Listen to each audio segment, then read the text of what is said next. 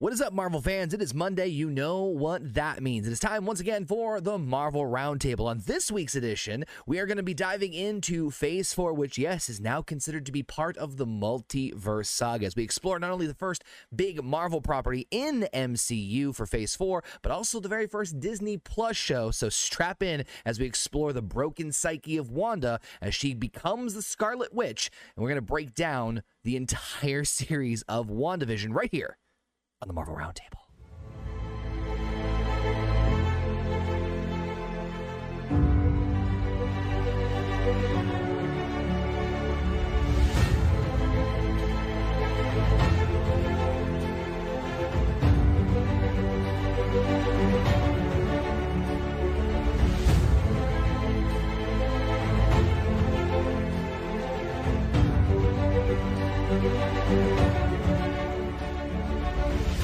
What is going on, everybody? Welcome back to the Marvel Roundtable right here on the Horny Goat YouTube channel and, of course, the Horny Goat Podcasting Network, where you listen to, to us on all your favorite podcasting platforms. Uh, this has been quite a week for Marvel, to say the least, which we'll probably touch on a little tiny bit uh, beforehand. But, of course, this is the Marvel Roundtable, where we go in deep dive into every single show and movie in the Marvel Cinematic Universe. You guys know me. I'm Connor, aka Mr. Marvel 613, and joined with me by my friends, my cohorts, my fellow Horny Goat crew members who, uh, for reasons I still don't know, apparently I don't pay them enough to have to drag them through watching every single Marvel property uh, known to existence. Of course, we got the power couple of the Horny Goat channel. We got Heather and JP. What up, fam?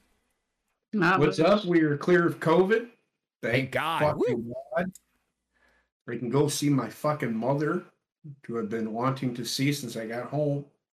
Wendy keeps asking, so I'm pretty excited about that. I think that's what we're gonna do tomorrow. But I'm not gonna say too much because I see not one bit of this show. I'm right. just here to listen and, and figure out how this ties into anything. And uh, I'll be here for a little bit. I'm not gonna be here all night. It's all good. Just you'll be a note taker. That'll be perfect. Uh, how you feeling, Heather? Well, I'm taking no fucking notes. Are you out of your fucking mind? Kidding. Trust me. That's my job. How you feeling, Heather? tired. Okay. She got a nap today. I don't want to hear it. Sometimes I feel like naps do more damage than good. They sometimes. fuck you up more. Yeah. Yeah, it's it's a very weird. It like Too some- long or too short, you're So- fucked. so, sometimes like you hit that like sweet spot and you're like, oh man, I'm ready to fucking conquer the world. And sometimes you're like, I instantly regret I doing. want to die. Yeah, just put me back in the ground. I'm gonna die. and as you can also hear, we got our favorite bear from upstairs, Canadian basement. What a basement! Oh, what's- there's two things. What's up? Uh, Heather has a mushroom cap for a hat.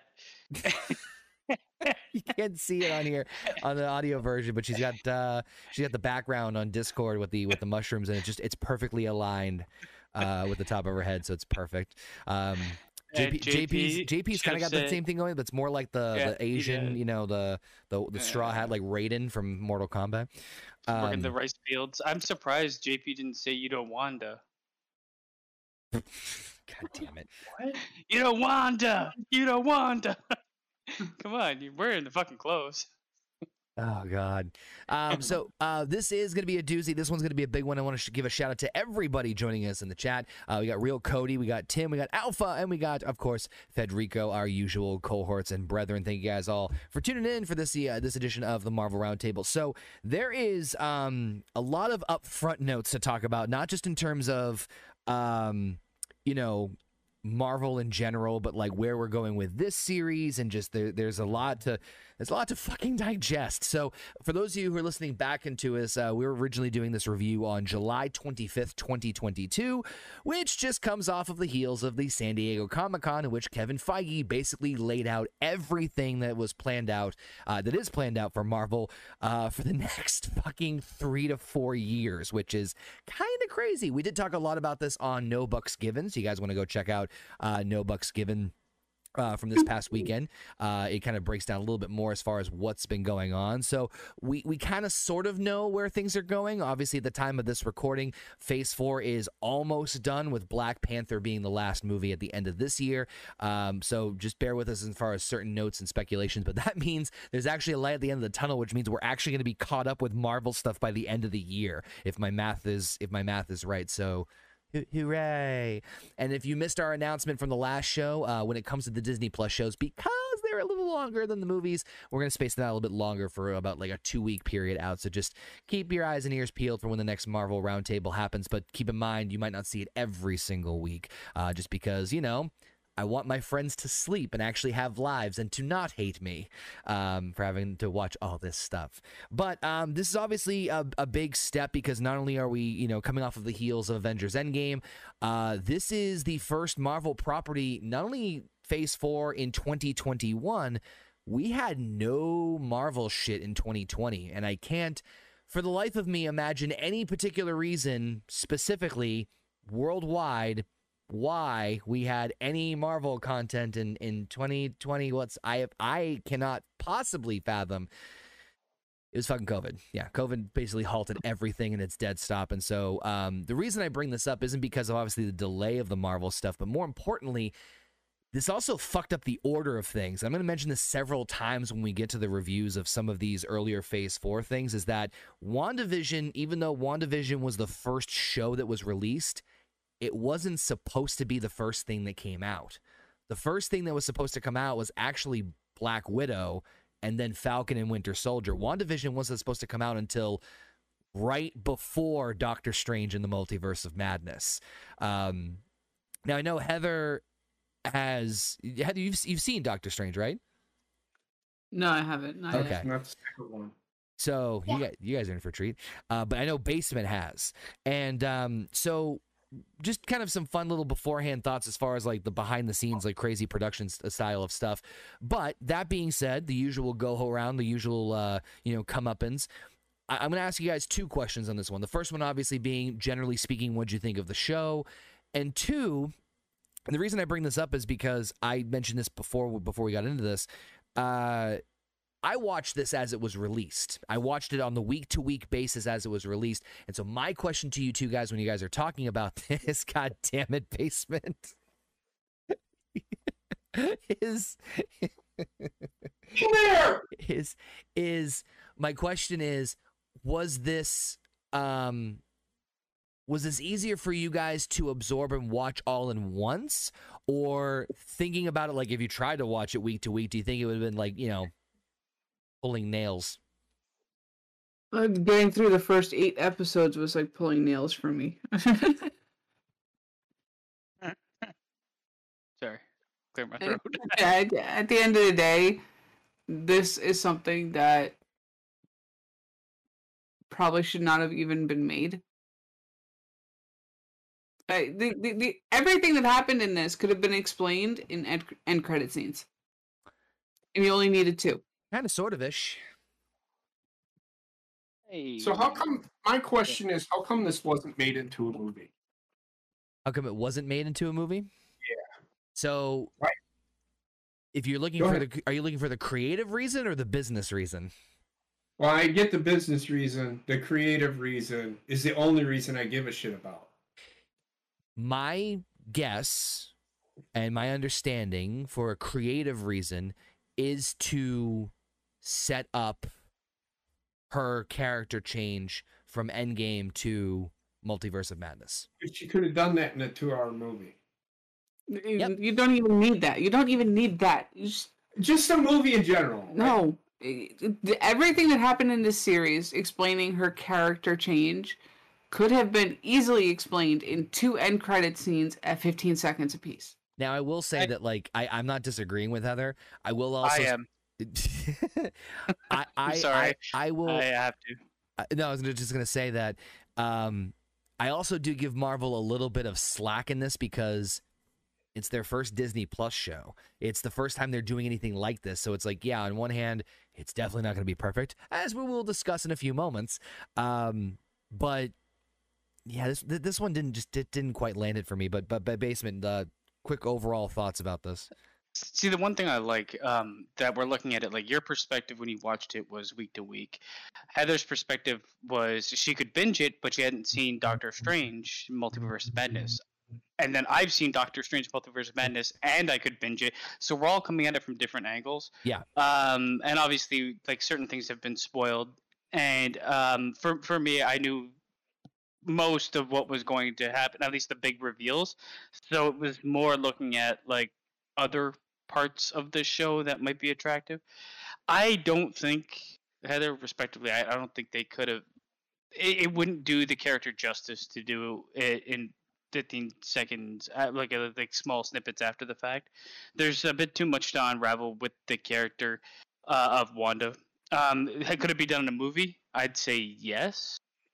Uh, is it do- being done as a TV show terrible? I wouldn't say it's not the wrong. It's not the wrong approach. I would agree that the TV show is too long.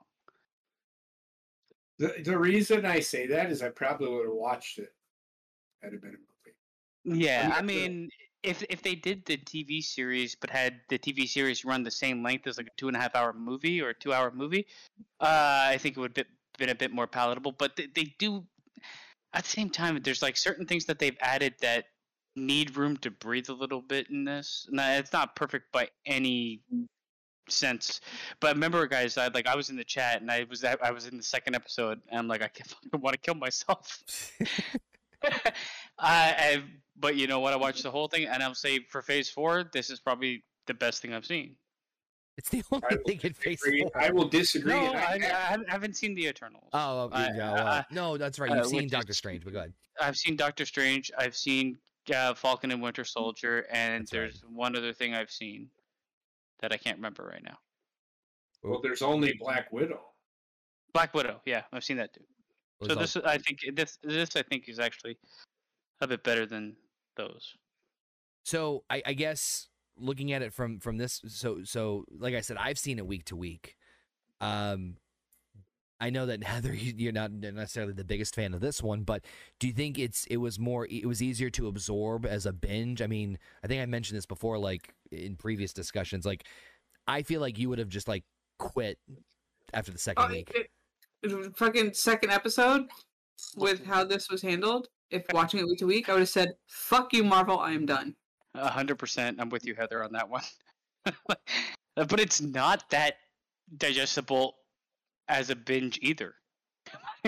it's in a weird spot where Well- it's there's no real right way to watch this. I mean, Heather probably had the best suggestion, watching it three episodes at a time and I- giving it like time, you know, between. as someone who watched it week to week as it was released, I will tell you that it is, and this is just my opinion, a huge step up as far as the enjoyment level in one sitting.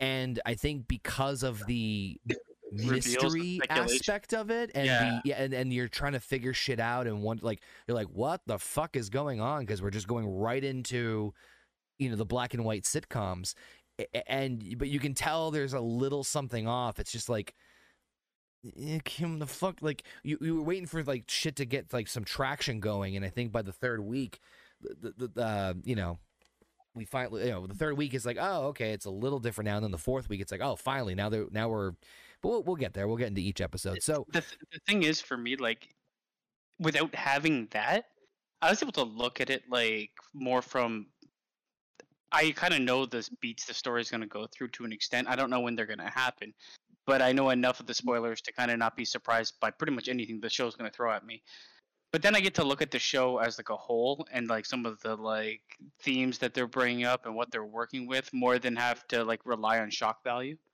so see it for like what it was actually written as versus the way that a lot of shows be like, "You're coming back because we showed you a little snippet of something, and everybody in the world can speculate on it." Yeah, which I, I will towards the end I'll mention that that was there was a big there's a big thing on the internet that a lot of people were like certain hints and things were pointing to and then when it didn't live up to that a lot of people were disappointed which I mean shit that happens in wrestling when we self book things and you know But that's that's the problem of week to week watching for everything, and it, it really hurts when certain pro- when certain things have like a huge following. It can make them or destroy them. And at this point, Marvel's obviously oh a life of its own. But anyway, um, so let's dive into it. Let's talk about uh, w- then. So bear with us, folks, because this is obviously my first time of us any reviewing like any series or a season of a series. So you know, when it comes to the movies, obviously I'm kind of going like scene by scene. So in this one, we're kind of gonna go like generally episode by episode, especially where the first three kind of are unique in their own right. So No context whatsoever. No Hey like. guys, Hey, JP. Night, JP. Are we gonna? Are gonna do? Uh, we're gonna. You said episode to episode, but we're gonna do. We're gonna finish off one and then move to two. You, I know you mentioned three. We're not gonna do all three at once, right? that's a Yeah, we're gonna try and like just takeaways from each episode because I mean uh, we're still trying to figure this kind of part of the review out because I, I there's there is some episodes that are obviously heavier more than others and there's more plot points than others, um, especially with this one. So just bear with us if I'm a li- if we're a little all over the place and we're, we're not the normally super structured. re- This thing's not very structured anyway, so that's that's fine.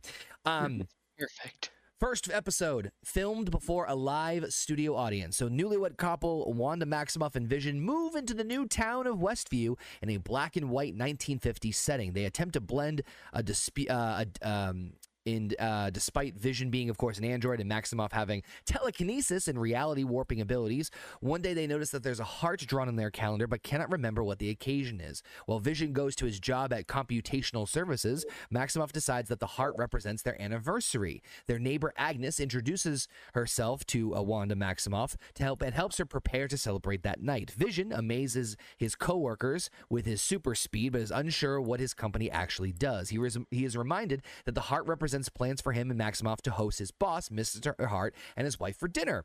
Maximoff and Vision struggle to hide their abilities while making a last minute dinner. While interrogating Maximoff and Vision, Mr. Hart chokes on his food, and Vision uses his ability to save him in an awkward moment of like bizarre silence. All this takes place in the fictional sitcom WandaVision, which we see at the end of the episode someone is watching on a television. Now, there's there's a love and hate for this for me personally. On one hand, there is no fucking context or setup before this. It's like boom, we're right into the thick of things. And I understand like Heather, I can already see her shaking her head. I can understand the frustration on that part, but the other part, I think that the reason this series is so divisive is because of of of that. It's that it's it's going in such a radically different direction, um, and storytelling is like, well, fuck, hold like hold the fuck on. The last time we were we, we saw her, she was talking to Hawkeye at the end of Endgame about like you know Black Widow and Vision being dead. Vision's dead. Last time I'm pretty sure Vision fucking died, and then And she was fine with it. And now we're in I love we're in we're in Dick Van Dyke, which by the way, fun fact, not only was this actually for, uh, filmed in front of a live studio audience, legitimately, but this and the second episode were both had a special executive producer, Dick Van Dyke. God, that man is just doing one arm push up push up still. I think fucking motherfucker. So, I. It, it, I, I don't really know how to feel about this first episode because it's just kind of taking in the fact that like things are different but the one thing i will say that i kind of did like got me intrigued was that choking scene because you can tell like something did, you- did you guys ever see the movie pleasantville Yep. Yeah. That's exactly the vibes I got from it. yes and so Yes. that i'm like all right you have my intrigue here um really that's kind of the big set is that vision is still himself. Vision is still the android. He still has the power. Wanda still has her powers. So it's not like they're different people. It's just the environment is different. Um, plus we also did a good a commercial by the way uh, for stark industries toastmates 2000 which we'll talk more about the commercials as we get through uh, each episode.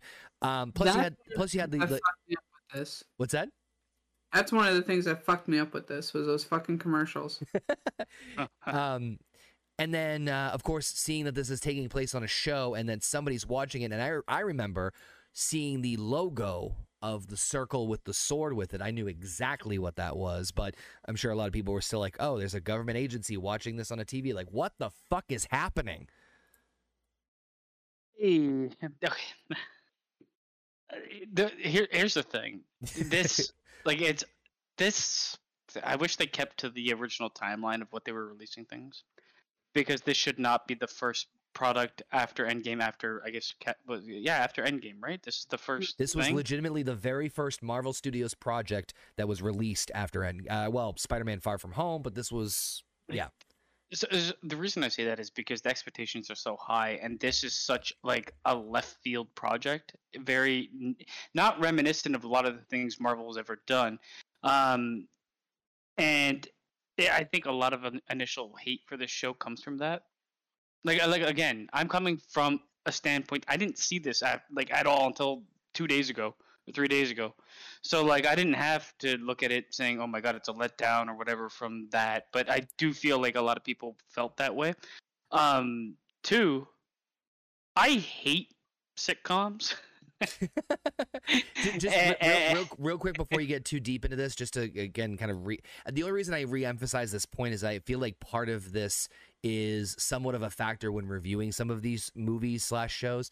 Um, the order of original release was supposed to be Black Widow, Falcon and Winter Soldier, Eternals, Shang Chi, then WandaVision, then Doctor Strange and Multiverse of Madness. Now that oh, that being said, like though I just said it shouldn't have been first, and I don't like sitcoms, I've gotta applaud them for doing something different for once. I mean, Like, it's there's Marvel. At too this point, they have they, But- can do whatever the fuck they want. Yeah, but they don't normally. They've released the same fucking movie over and over and over again. So I at least have to give them applause for that. Yeah. I com- I kept asking myself the whole time watching this show, would I have preferred it the way that they did it, or would I have preferred it where she was just in a town and eventually things became weirder and weirder, weirder in current day that she was in? And I have to think like like a like a Twin Peaks type thing. I'd have to think I might probably prefer the weird town over the retro I- changing and evolution of things and no knowing where we go with the end of the series I, I do have to tip my hat a little bit for for at least trying to go it, it's very like last minute this is why this is happening. And in a very Yeah. small way which i i mean I, I i get and i accept. I still would have liked this the thing for me i would have loved to see like a weird town shit go on for way longer than what they did. Yeah. but in this first episode think like they I, did I- the right- if the it w- right balance Uh, I don't. I personally don't. Like it's like, oh, one weird thing, one weird thing, and guess what? Here's the truth. of well what's there's happening. more in the next one but we'll get but anyway Uh, yeah. Well, I mean, we'll get there. I'm getting ahead of myself. Yeah. But uh, the first episode, I it's Dick did Van not Dyke like meets I Love at Lucy all. like just Yeah. boom right together. and I didn't watch. I didn't watch. The, the, the other thing I want to touch on. Who is this for? I, Because the fans of Dick Van Dyke and I Love Lucy are like 80 years old. I well I, I like those shows but but anyway that that's me being you, you, I've also watched you watch wrestling in the 1950s so I mean I'm a weird cat so That's what I'm saying. Like, who's it for? I think the I, I I I think they were just trying to to be a, a vastly different thing, and I think that that's really where they were trying to. Uh, I think that's it. I think that they were trying to, you know, because they could re- they could have released Falcon and Winter Soldier first, um, but they didn't because Falcon and Winter Soldier was not too long after after WandaVision. But I think that they had I think they were trying to, and this is just me theorizing. I think they were trying to take advantage of people be like, oh, it's the first big Marvel thing. It's and and not knowing. I mean, hell, the trailers showed barely anything. They basically showed just the three first three episodes and maybe a little bit of the last episode, but eh, but but you really didn't know everything that was going on, which is both a positive and a eh, it's a, it's a plus and a minus. As you know, you know, like I said, Heather obviously not a huge huge fan of the series. But let me ask you this, Heather, just to pivot to you real quick. Knowing where it goes, does that make up for it at all? Does, I guess the question is, do the ends justify the means? Yes and no. And Yes. the way it was, the The way it was done, the way it was done, going through the different decades, no. Okay. If, if she, if they had left it as more, she had taken over this town and kept it current day. It the, the ends would have justified the means. Let me let me throw this hypothetical to you, and, and I'm I don't want to take up too too much of the time on one specific episode, but let me let me throw this out to you. Let's say everything stayed everything stayed the way it was, but let's say like right before we see the opening credits to WandaVision, the, this first episode, like the opening black and white scene, we see this burst of red or burst of the red energy, and then it's that. Be done with that. Yeah. Like uh, um, uh, the, the point i'm making is that it would be a subtle but more I'd also be down with. Hit- Actually, I would I would prefer them not do that. Well, I was gonna say it's a subtle hint to what really happened versus just going in blind, essentially. You know what I mean? I'd prefer to go in blind personally. I think I think it would have held more weight when the reveal does happen. Heather, It's a it, it's a yeah, it's a tough call for me. But sorry, Heather. It's, it's difficult because yes, we know the red burst would, would be her energy, her powers. Right. yeah, it's too much of a giveaway in my mind. Yeah, exactly. Um, but it's still the issue of we have the end of Endgame where she's standing at the end of the lake telling Hawkeye they're watching us, they know we're okay, and we know they're okay. To going into this psycho mode. But- almost immediately. I, I would I would say no. There's there's reasons for it, and I mean, how many times have you heard somebody say they're okay when they're not? But um, what I was gonna say for this, and I did read that like I think it was well, I, I might be wrong on this completely, but I did read this that it was Feige's idea to do the like sitcom thing, and I I feel like at some point in time they had the gimmick of the sitcoms. And they tried to make the series work for it, and I'm with you when saying it should have been modern day, and I would have loved it to be like, as the show goes on, uh, there's certain things that stand out as like, what the fuck? Where what is this weird shit happening? But spread out a bit further, um, because they kind of blow their load too early in the show. Uh, other other than that, the first episode, I guess, is fine. It, it, it's just not my cup of tea, and this had me questioning whose cup of tea is it? Because I- it's a Marvel movie with 1950s and 60s references. I think I think they were they were trying to go so far left in terms of like he like you just said it's like you know one of the things that we appreciated at least was that that was different and so I think that that people had a certain expectation of it and then just go like like this is radically different from anything else they've done um even I to the think point that where it hurts the show more than anything. And, and, like watching the show, I think that the sitcom stuff, though it makes it unique, it hurts it as an entity more than it helps it as an entity because it makes so many fucking questions. yeah it's And I know they it's- like, give like a very small answer to a massive question.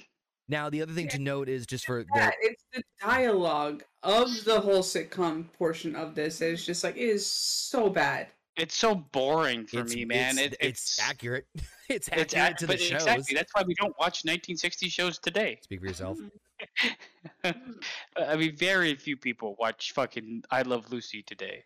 And if that's the audience they're going for, And let me let me go outside and play with my you know those you know the Amish wheels that they kick with a stick. Let me go play with gonna that outside. while I'm my wood made dreidel in the corner.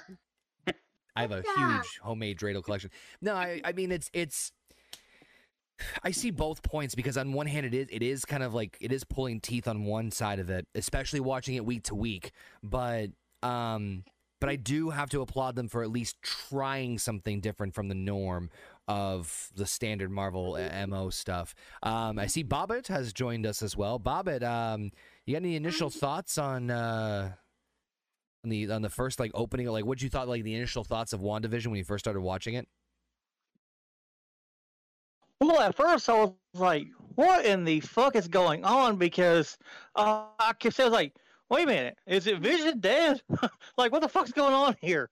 And uh, and like as he, you know, ex- you know, went through the episodes, he kind of explained everything, and uh, I was like, "Oh, okay, that makes sense." Because I like the little breadcrumbs that they that they gave us, you know, as a hint of what it of what's actually going on, and this whole sitcom thing, I agree with y'all.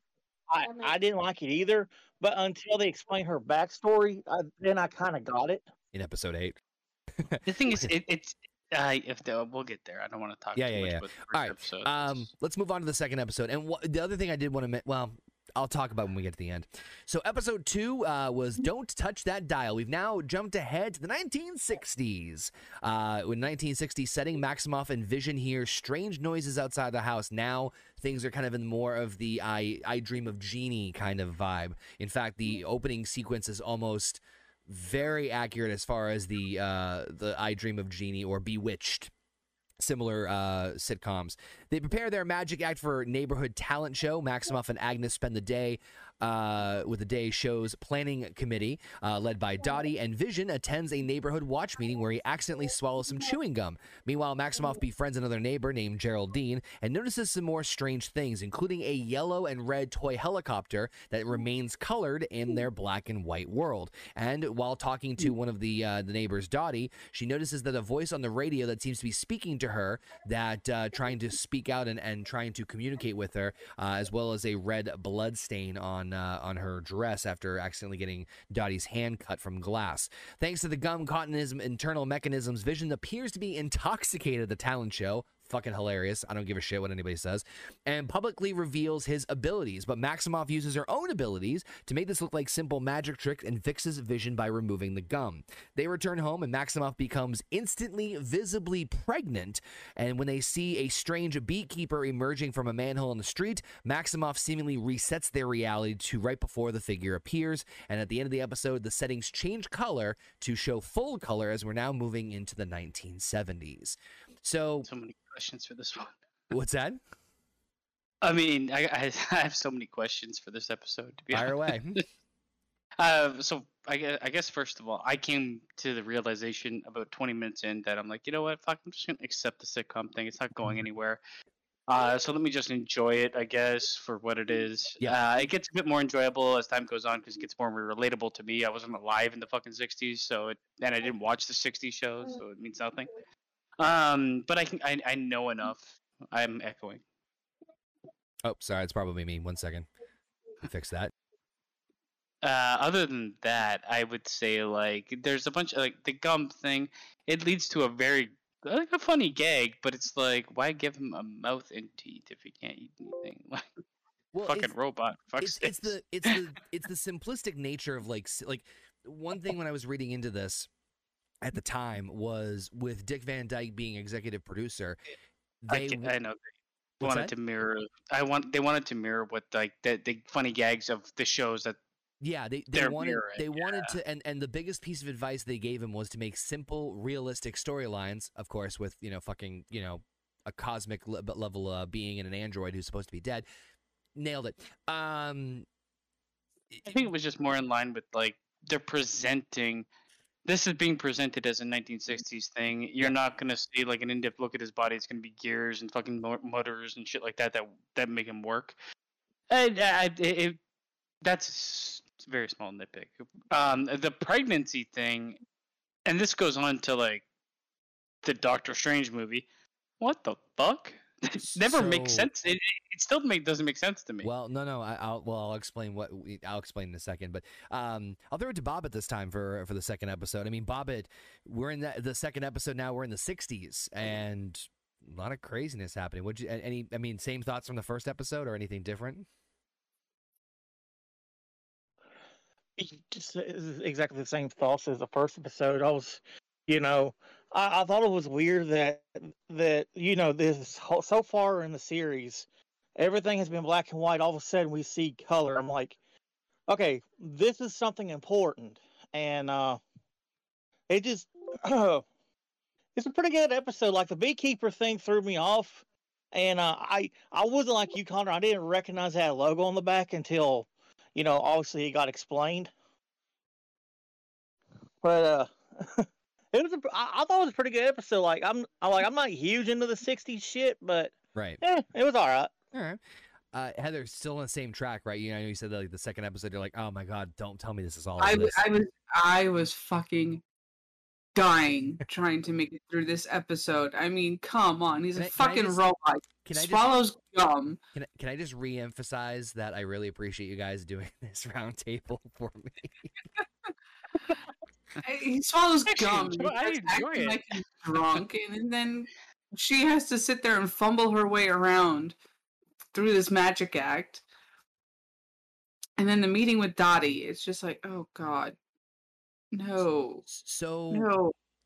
to to me, this is when you start to play. Not you specifically, Heather, but I mean, uh, like the audience member, whoever's watching it. This is when we start to play detective, because this is where we're starting to see similarities and things that just more things are off in this episode than there were in the first one. The first one seemed relatively seamless, right? with the exception of, of course, Mr. Hart choking, and there was just like this dead silent moment, and just things were very awkward. Um, even with like the, the the somebody watching it on TV and stuff, it was relatively seen. But now there seems to be more disruptions in terms of the the radio with somebody trying to contact Wanda, um, the the reset with the beekeeper, the the helicopter crashing. Things are a little bit definitely more off. In fact, there was a moment when Dottie's like, "Why are you here?" and she's like, "I don't mean to hurt you." And He goes, "I don't believe you," and then all of a sudden like snapped back out of it. Um, now the pregnancy thing. about the like, did you know the the helicopter that like ends up crashing in her fucking front lawn or whatever it is? Like you know, Yeah. you know the it, the drone turned helicopter. Yeah. At first, I was like, okay, so anything that gets sent in i- is if it's modern, it turns color.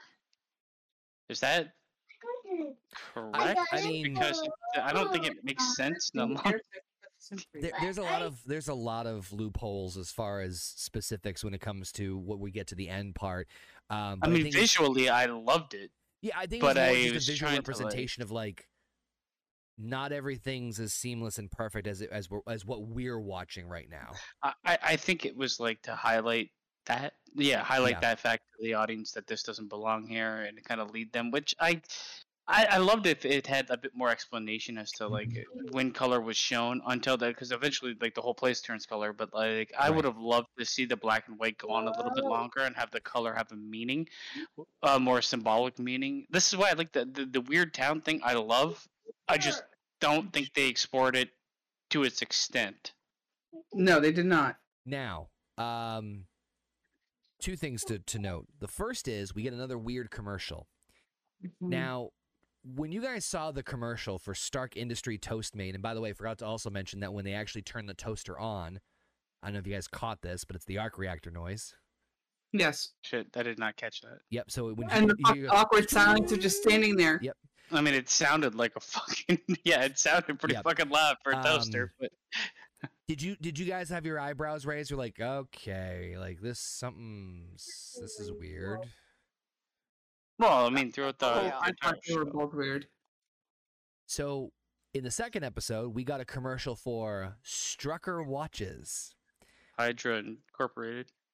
If you look closely on the watch, you can see the Hydra logo, uh, very clear, and of course, Strucker being referred to Baron von Strucker from Age of Ultron, who was the lead scientist at Hydra, who is like, "We're never going to surrender. I'm going to surrender."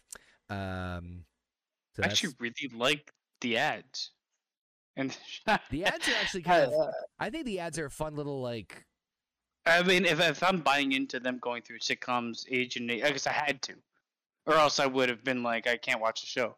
I had to get to the point where I'm like, I'm gonna accept it, and then I kind of liked what it was presenting. I think the uh, what do you call it? The I think I the, want the commercials were more just like for like super nerds like me to be like Easter egg.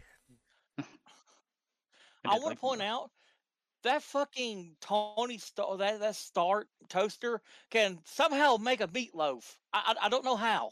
Oh, yeah. He's making like weird, ridiculous shit. That's right. But I mean, hey, if you have a fucking arc Stark's reactor in your toaster, Do you remember fucking Stark's suit from Endgame? Mm. That shit could have done anything. I mean, Yeah. I mean, it did make meatloaf at the end of Endgame. God. I will do it. That joke was in poor taste, just like Tony's. Yeah, I know. Anyway, um, so oh, and the pregnancy thing. So this is when this is when people started to get a little fucking crazy with it because a lot of people were assuming that you know they had a little bit of inclina- inclination as far as where it might be going but with the pregnancy a lot of people were assuming that that marvel was doing their own version of a very popular comic known as house of m which um, i'm not sure if you guys have heard about this but basically in house of m wanda becomes such a powerful being that she basically creates her own pocket reality where she kills literally half of all the marvel heroes um, and in that in that that. world she has two children so it, it started to seem to fit like oh maybe they're doing their own version of house of m which they sort of ish do A lot of We'll- people are also screaming Mephisto. So uh, that we'll get Oh to my God. more. We'll get oh to my god! get I to- read the showrunner didn't even know who that was, or the the the writer for the show. Yep, was we'll- like, we'll when I to that in a asked. I didn't know who that was. Like, yeah. We'll, How are you writing for a property you know nothing about? Welcome to WWE Raw. Seriously, yeah. Who's the champion? Anyway, uh, episode three is now in color. So now we're in the 1970 setting, completely in color. Dr. Nielsen says that Wanda Maximoff is now four months pregnant, but everything is fine before leaving for an intended holiday with his wife. While Vision sees Nielsen out, he sees his neighbor Herb unknowingly cut through their wall, almost like not really you know, kind of almost out of it completely. Maximoff and Vision paint a nursery while debating what to name their child before Maximoff's pregnancy elevates immediately to six months. When she begins her contractions, her abilities begin to move things in the house and eventually shut down the entire town's power. Geraldine arrives and helps Maximoff deliver not one, but two baby boys, Billy and Tommy. Vision catches Agnes and Herb gossiping outside, and they're talking about Geraldine, who apparently has just arrived in town and does not have a home or family. Inside, Wanda interrogates Geraldine after Geraldine reveals that she knows that Ultron killed Maximoff's twin brother Pietro. Maximoff notices that Geraldine is wearing a pendant with a sword emblem on it, much similar to what she saw with the helicopter that landed in the last episode. When Vision returns back inside, Geraldine is gone, but outside of Westview, Geraldine emerges through a wall of static and surrounded by agents of Sword. So, holy shit. Yes, holy shit. I actually love the idea of like because she's going this this is where the pregnancy is fucked up for me because I have to assume she's going through real pregnancy uh even though she's not She fucked a robot. How the fuck did she get pregnant? When a Yeah. robot and a woman love each other very much, she puts new batteries in him, and uh, that's a well she she just made herself pregnant to birth unreal people. But like the idea of like if it was a real pregnancy and all the like she's trying to uphold this fucking mirage it, things would go haywire. And that's kind of i like that that play when they played on that in the episode where it's like i think my water broke and everything rains and the whole house fucking floods and shit like that. It, it- it's a, a neat way to show that she's actually controlling the universe before you know it. I dislike massively that uh, Rambeau is our point of contact with the outside world. well, yeah. She doesn't really know it though because she when she touched the wall, it it sucked her in and then wiped her memory. I just feel like on a storytelling basis, especially with where this show goes, and it kind of does one of its leads a bit dirty. Um, there, there's something that we get to later on, and I kind of have to talk about it now because it's in relation to this, where Mhm. Vision is forcing himself out of the barrier and is falling apart.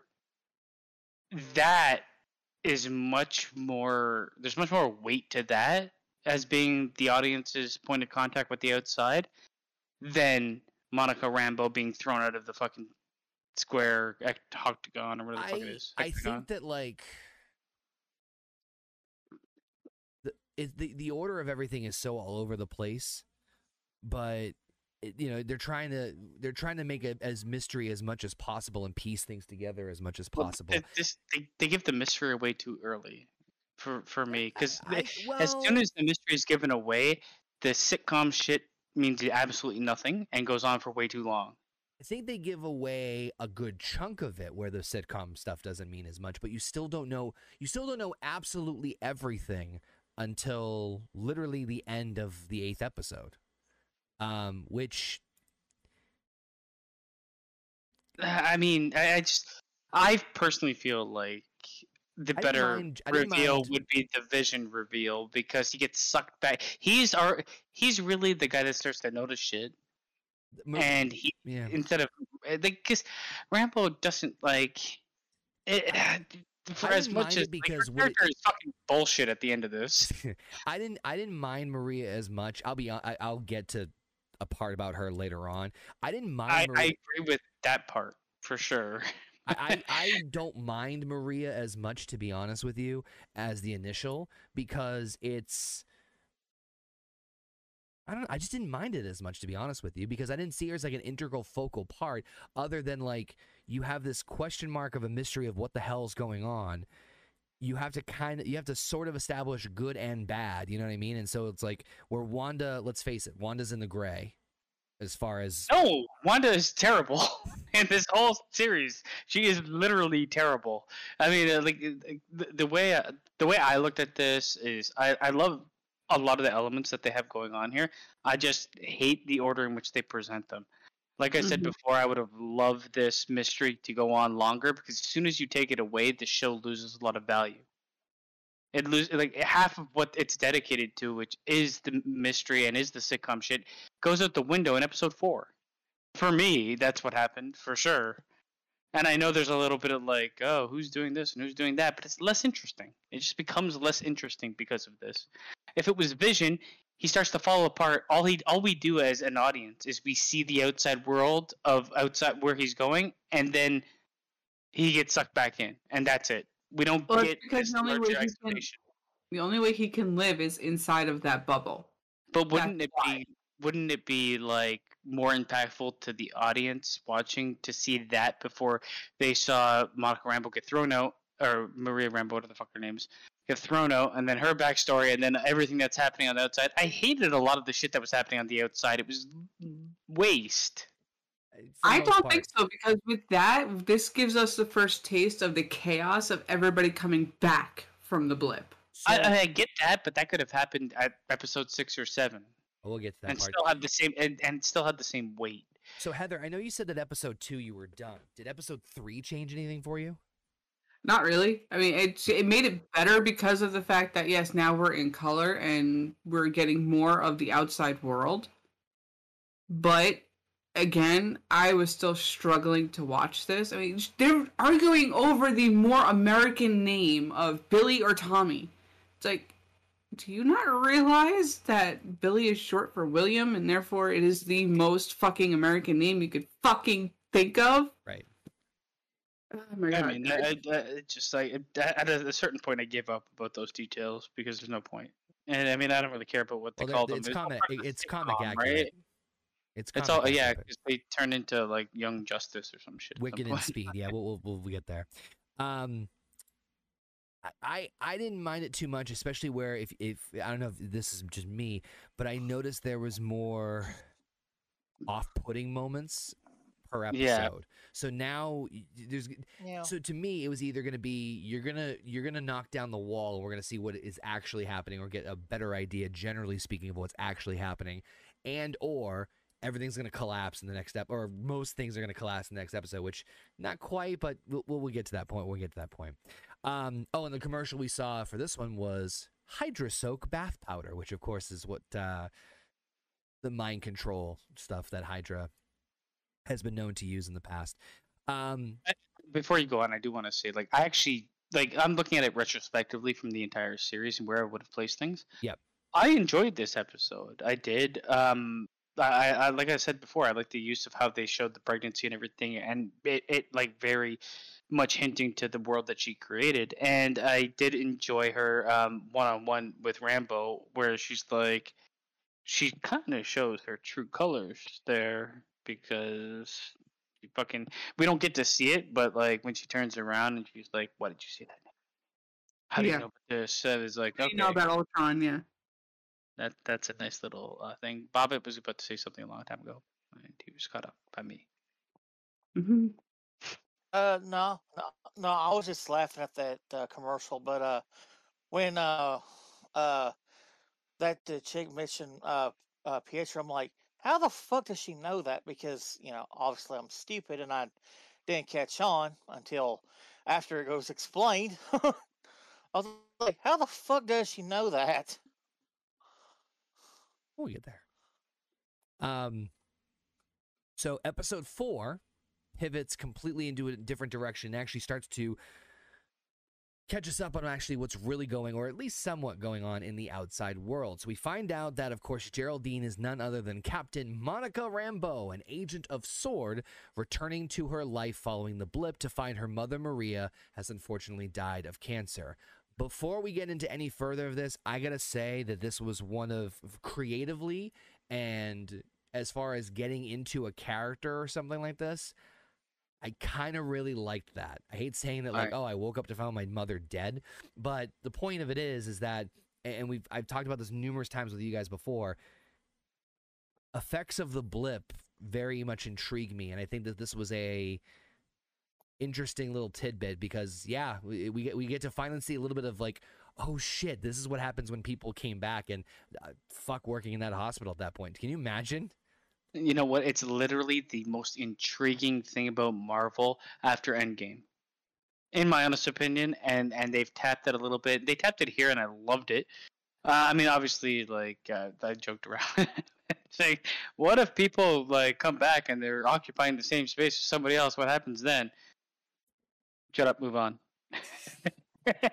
is what but happens. It, it, it had some weight to it that I I, I kind of appreciated, per- personally speaking. Yeah, Um, I absolutely love this scene. Um, and you, we, you and me have talked, and everybody here has talked about the blip and how exciting it could be if it was incorporated. This is, this is that for me. It gave me a good dose of what I needed to continue. Uh, it, this was a struggle. This was like the show was a struggle. I love. I actually really like the show. It's just like, man, I struggled Getting with to this point was the fight, though. That's the problem. Yeah, yeah. So, three weeks later from this, Maria, of course, returns to work and is sent by acting director Tyler Hayward to help FBI agent and everyone's favorite from Ant Man and the Wasp, Agent Jimmy Woo, who has mastered the card trick. Um, I love Jimmy Woo. I cannot stress my love for Jimmy Woo in this series. Um, he he he is he is up there as far as my top like probably top three favorite characters of this entire show. I'm not I'm not kidding. He's Um, such a like caricature too. like, he, he, he doesn't even try to act like it. a normal person, he's and I'm this, like, like, fuck yes. beautiful, like goofy, stupid innocence, to him. to that him, just, yeah. yeah. It just, it's just, it's, it's great. It's great. Yeah. I love it. So anyway, um, he's trying to, he, he uh, Maria's partnered up with Jimmy Woo to uh, start with a missing persons case in Westview. They discover a hexag- uh, hexagonal static CMBR field surrounding the town, which Ra- uh, Rambeau is accidentally pulled into. Within 24 hours, Sword establishes a base around the town and sends uh, uh, sends in drones and an agent in to investigate. Of course, we are also reunited with Dr. Darcy Lewis from the Thor movies. Uh, she studies the phenomena and discovers broadcast signals for the sitcom WandaVision, hence how they're able to see the first three episodes. They use this to observe the events inside the town, learning that the real residents have been cast in the sitcom and seeing Rambeau appear as Geraldine. Lewis and Woo unsuccessfully attempt to use the radio to contact Maximoff. When Rambeau mentions Ultron, Maximoff casts her out of the town. Maximoff then temporarily uh, rebuilds everything and, and, of course, looks over and sees Vision uh, appear as he did when he died before settling back into her sitcom life with him. I'm going to take a guess, Heather, and say this is the part of the series where things kind of turn around a little bit for you. Yes. yeah, I figured. Because now we're getting a bit of a bigger picture. Because the, the scene where you have the neighbor sitting there trying to cut the wall with the hedge clippers, and it's, oh, it seems was- like you cut a little too far. And Oh, the his name doctor's sitting saying nobody really ever escapes this town. Yeah, Was his little, name Herbert or You get- you Sherbert? get little, yeah. Can't remember his name, but it's Herbert or Sherbert. The- this is this is where it started picking up for me, but I still wasn't, you know, like okay, I can continue watching this just yet. Yep. Yeah. I mean, as it is, like, okay, so uh, like instead of the way I would reorder this later on, um, I actually like as soon as I bought into the idea of what they were telling me, I kind of enjoyed everything else that came after it. And as soon as I bought into like the sitcom thing, I love the fact that like they throw something in there and it gets to the, the era of where they are, and they kind of use that trope or that trick, I guess, or trope very well. Trope, yeah. Um, as oh, they I as the they card move trick on. that Jimmy Woo used. Jimmy Woo just fucking makes me wet. I'm just not gonna lie.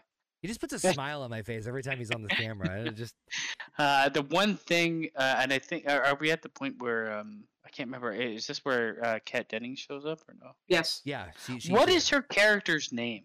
Dr. Darcy Lewis? Okay, good, because I called her Kat Dennings throughout this entire thing. Understandable.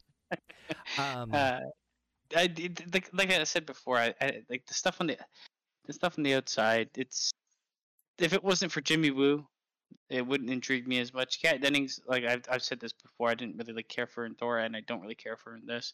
I get what she's there for, and some people she's your cup of tea. She she doesn't do it for me. I don't find her funny. I don't find her anything. But, you know. there, there's a couple of little like clever quips, and uh, shout out to Frank from the Harsh Truth podcast, also joining us in the chat. What up, Frank? Um, I didn't mind her too much. I mean, I I liked her as a bit of a. I feel like there there was you had the three people with Darcy, um, Maria, and Jimmy Woo, right? Darcy was the extreme sarcastic one. Jimmy was the very literal one, and Maria was kind of in the middle. Yeah. So there was a And good, then you ba- it had was a- it was a the good balancing act with the three of them. The most obvious bad guy in the world that was just Oh, yeah, bad. I mean, with Tyler Yeah, Hayward, like- you knew he was a dick from day one. Yeah. Yeah, It's, so- it's like, yeah, the right person got the job, except you're a piece of shit. And what realm was you the right person? She was around this guy beforehand. And Yeah. he, unless he just turned to shit in five years, which Plus is possible. Tyler. Like, I'm just kidding. Um, uh, what's wrong with that? but I don't know about you, name- but I did kind Tyler. of. I also did like the idea of again little, little shit uh, that they plant things for. Um, this one specifically, when when like Wanda, you know, rebuilds the wall after shooting Maria out, and then she looks over and Vision's like gray with the head crushed in, and she's ah. Oh, I, and she lo- I, I love that. That happens a couple times in this. That's fucking incredible. I, to be honest, I mean, I want to say this right now because it'll probably be said later a lot. Uh, the two leads, which is Paul Bettany and uh, Elizabeth Olsen, is her full name. Fucking inc- They're actually very fucking good in this. They are excellent, actually, in this show. Yeah, I, I, I specifically, I mean, not that I'm like trying to undermine anybody else, but for me personally, uh, Paul Bettany fucking crushed this. Paul Bettany, Paul Bettany does kill it. I mean, this. Oh, Elizabeth Olsen, she, she doesn't. She has a bit less to work with, I guess, in terms of good like. actors and actresses in this show. To be honest with you, I, I feel like Paul Bettany has the most to work with until the last couple episodes where he just fucking vanishes. Um, Yeah. But but but before that, he's killing it, and even at the end, he kills it, and at parts he kills it. I, they they're both excellent, and I fucking uh, I, I Catherine Heat. What's her Catherine name? Fucking name. Okay. Yeah, she she is. She is her the way she is, uh, in other things, but she's great. she's a Still. treasure. Um, Yeah. the- the character she was playing until it's revealed as to who she actually is fits for what they needed. I mean, she's casted perfectly. Yes. Yep. Uh, Bobbit, what do you think of this fourth episode? Now that we're kind of like getting an idea of like Sword and and and where things are headed from there. Well, this was the oh, okay, that okay. Now I know what's going on. Moment uh, for me in this in this show because, like I said, up until this point, I had no idea what the fuck was going on, and then after everything got explained, I'm like, oh, okay. Now I, that's when I started liking the show a lot more because, you know, now I can continue, uh, you know, knowing what's actually behind the scenes. Right, right. By the way, I also. Oh, sorry. Go ahead, Bobbit. Oh no, I was done. Oh, okay. Um, I also wanted to just point out that I didn't realize this until I was looking the notes and getting everything together, uh, and I forgot about this when I was watching it. I, I do like the idea that um, the episodes are named after like sitcom staples or like TV show staples. Just cute little side note. I just I personally enjoyed. Um, but we're now on to episode five. Uh, on a very special episode. So this is where we're actually starting to see a split between what's going on in the in the in the WandaVision reality and also what's going on with Sword and the agents on the outside. So it's kind of splitting the difference. Um, so it's now set in the early. Um, it's the in, in 1980s, early 1990s settings where uh, Maximoff and Vision are struggling to keep Billy and Tommy from crying. Agnes comes in and offers to help look after the boys, but Vision questions her behavior. Uh, he and Maximoff are interrupted um, when Billy and Tommy suddenly randomly age themselves up to five years old. Uh, when a dog suddenly appears at their house, the boys ask to keep it, and Agnes suggests the name it Sparky. Maximoff almost reveals her abilities to Agnes concerning Vision, while the boys boys age up again to 10 years old. Meanwhile, at work, Vision reads an email from Sword that reveals the situation in Westview. He then uses his abilities to break through to a real Westview resident and learns that Maximoff is controlling the town. Sword sends in a drone from the 1980s into Westview, which of course causes Sparky to run off, but Hayward orders the drones to be or drone to be used to kill Wanda, but she actually emerges from the barrier with it and warns Hayward to leave her alone. Agnes finds Sparky, of course, dead, and then Vision confronts Maximoff about her actions, but they are interrupted when Pietro arrives, and while watching the broadcast, Darcy notes that Pietro has now been recasted. This That was my favorite line in that whole episode. What's she that? recast Pietro? Yep. This episode out of the entire series was several jaw-dropping moments for me. Um, obviously. Um, this also not only like continued stuff on. I, I thought we are gonna get more answers, but fuck, I got more questions. And the biggest two things that were kind of like whoa moments for me was one, Wanda actually leaving the hex or the the Westview anomaly as they're calling it, um, which really just paints her to be the villain. And then on top God, of that, there's a line that happens when she leaves. She's like, "I'm not the one with the guns." I'm like, "What?" and you, You, don't first need one. fucking guns. First of all, you have a thousand plus people enslaved in a fucking a hexagon. You're not the right person. She to didn't be real. I don't think. I don't know if she realized it or not, though. That's debatable. But w- w- I mean, I mean, she was. But I, I, she I was. just I'm not kind of, I she kind of wasn't, hate but the I'm, fact. I'm- but I'm curious of whether or not was she was realizing she was. But we'll get to that in a second. I, I don't think she fully did, but still, it's like it- Um, that, that that that problem exists throughout the series. Yep. That the fight scene or the argument between Wanda and Vision was fucking Alright. so good. Ho- ho- This is the um because you got to keep in mind I watched this as a binge and it kind of all melds together. Yep. Uh, this specific fight scene was the fight. Is it the the talk about um she just asked to reset her lines or whatever with uh Yes. Agnes? This is, okay. this is the same episode, but before, yeah. okay, Okay, that's the one you're referring to though, right? Because there's another one that happened. I don't think it's in this episode. No, no, it's the one where they're where they're floating in the air. And he's like, "What's outside of Westview?" Yeah. I, oh, that so. No, no, I was snaps at her? thinking of uh, like She's like, when "You don't, when you don't want." He's like, "What's outside of Westview?" She is like, "I don't want you. You don't want to know. I promise you." And he goes, "You don't get to decide that for me." Yeah, well, I mean, th- this wouldn't have been. It wouldn't have the weight of the the scene. I, I love the actual scene where he's in the kitchen with the dog and they're all discussing this, and this happens before that, right? It's the it's the end part. So like he he comes back at the end and says like it's it's it's not it's very unusual to get a dog and bury it in the same day. And no, no, no, like when when the dog is in the uh, fucking sink and they're cleaning it, and he comes out and he's like, he's talking to her, and he gets gets like visibly confused as to what the fuck is going on. Yes, and then the end of that episode, he, you know, he's like, he's like, you can't. I, he goes, I free nor, I free normed of his of of his control of of your control over him, and you know, you Oh, yeah. you can't control he this can't really anymore. And she goes, all. can't I? And then she Uh, rolls the credits, and then they run it. They go out into the living room and they argue with each other, which was That- just That was my favorite scene in this. So the, like Paul Bettany is absolutely incredible in this And show. I mean, Elizabeth Olsen is. And then on the top same, of all that shit, fucking Quicksilver's back, Pietro, and of It's course, the other Quicksilver. It's not the one from Sokovia. of course, So they it's- get Evan Peters to come back. Of course they do. Oh, well, they got all the money in the world, so of course. but like, I, I would, I kind of hate where they go with this. Oh, it was a big it's fucking just- troll job. Let's let's just be Yeah, very real it, here. it, it, So, for those of you who don't know what we're referring to, um, by this time, Disney had officially acquired Fox Studios, which gave them, of course, the rights back to many other Marvel franchises uh, for films that they didn't have previously when they started the MCU, specifically Deadpool. Fantastic Four and the X Men. In the X Men that Fox produced, that Fox Studios produced, their version of the X Men, uh, they did have Quicksilver, which is Pietro Maximoff, um, played by Evan Peters in like Days of Future Past and, and all the other ones. And so when he shows up in this show as Pietro, you're I don't give a shit. Yours truly, I was like, you got to be fucking kidding me. They're gonna go like what? I, I, That's the one thing I wasn't spoiled on.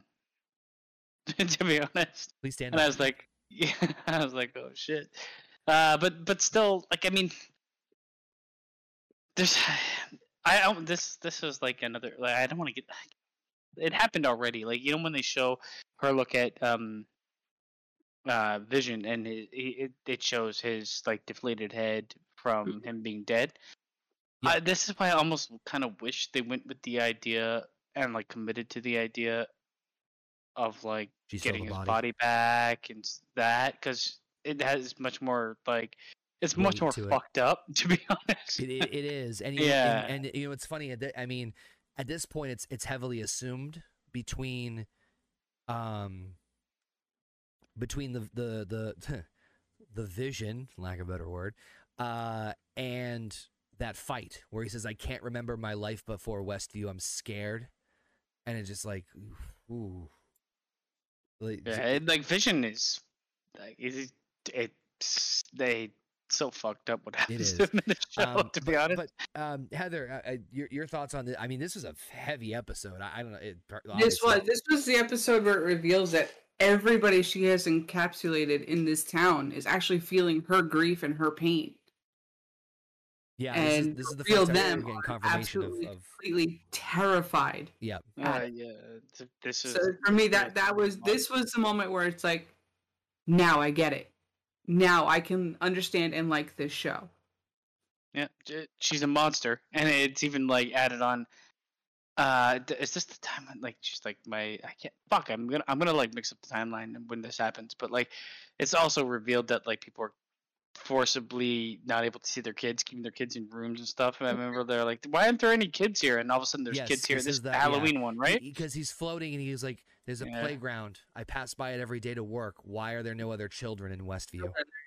and that is so fucked. I, I get it. Like she she wants to keep like they're part of Westview, but she wants to like keep them locked up Yeah. to keep them safe, I guess.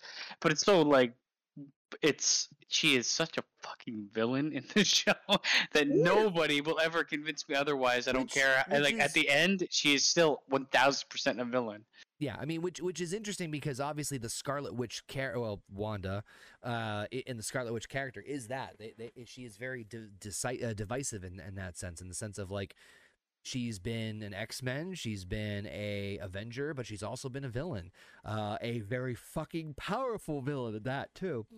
Um, but Bobbit, your thoughts on on this one? This was uh, this is a pretty fucking heavy episode. Oh yeah, like I really enjoyed this episode, and uh, and like uh, leading up to their fight, I love how like throughout the whole series so far, anytime Vision's brought up, hey, uh, you know, this doesn't make sense. All of a sudden, the fucking you know screen will just reset, and all of a sudden he'll just forget everything. I like I like that little detail too. Like like you know she's trying to get him to forget that shit. It did He's setting push- the To narrative. me, it did push the narrative enough without giving away every single thing. So, so I, I think that that was a smart move in the sense of like y- you're giving away just enough to kind of carry the audience a little bit longer, and then obviously we're gonna get the you know the the the, the blow off in episode eight, and then ultimately You know when that happened in the first or second episode, I was like, "Did I fucking miss something?" I really had to look at um, the, the timeline of Disney Plus to be like, "What?" Because it just skipped back. It did, Yep. didn't do any rewind sound. It just skipped back. oh, you meant you we were watching the stream like did I just glitch something? Yeah, yeah, did yeah, I? yeah, did, yeah. yeah, yeah, Yeah. It fucked me up, man. Um, by the way, uh, the whoops, I just had my notes here. Um, this episode featured a commercial for Lagos paper towels. Did anybody catch that reference? I did. I did not. Lagos was the city where uh-uh. uh, Wanda Wanda killed Crossbones at the beginning of Civil War.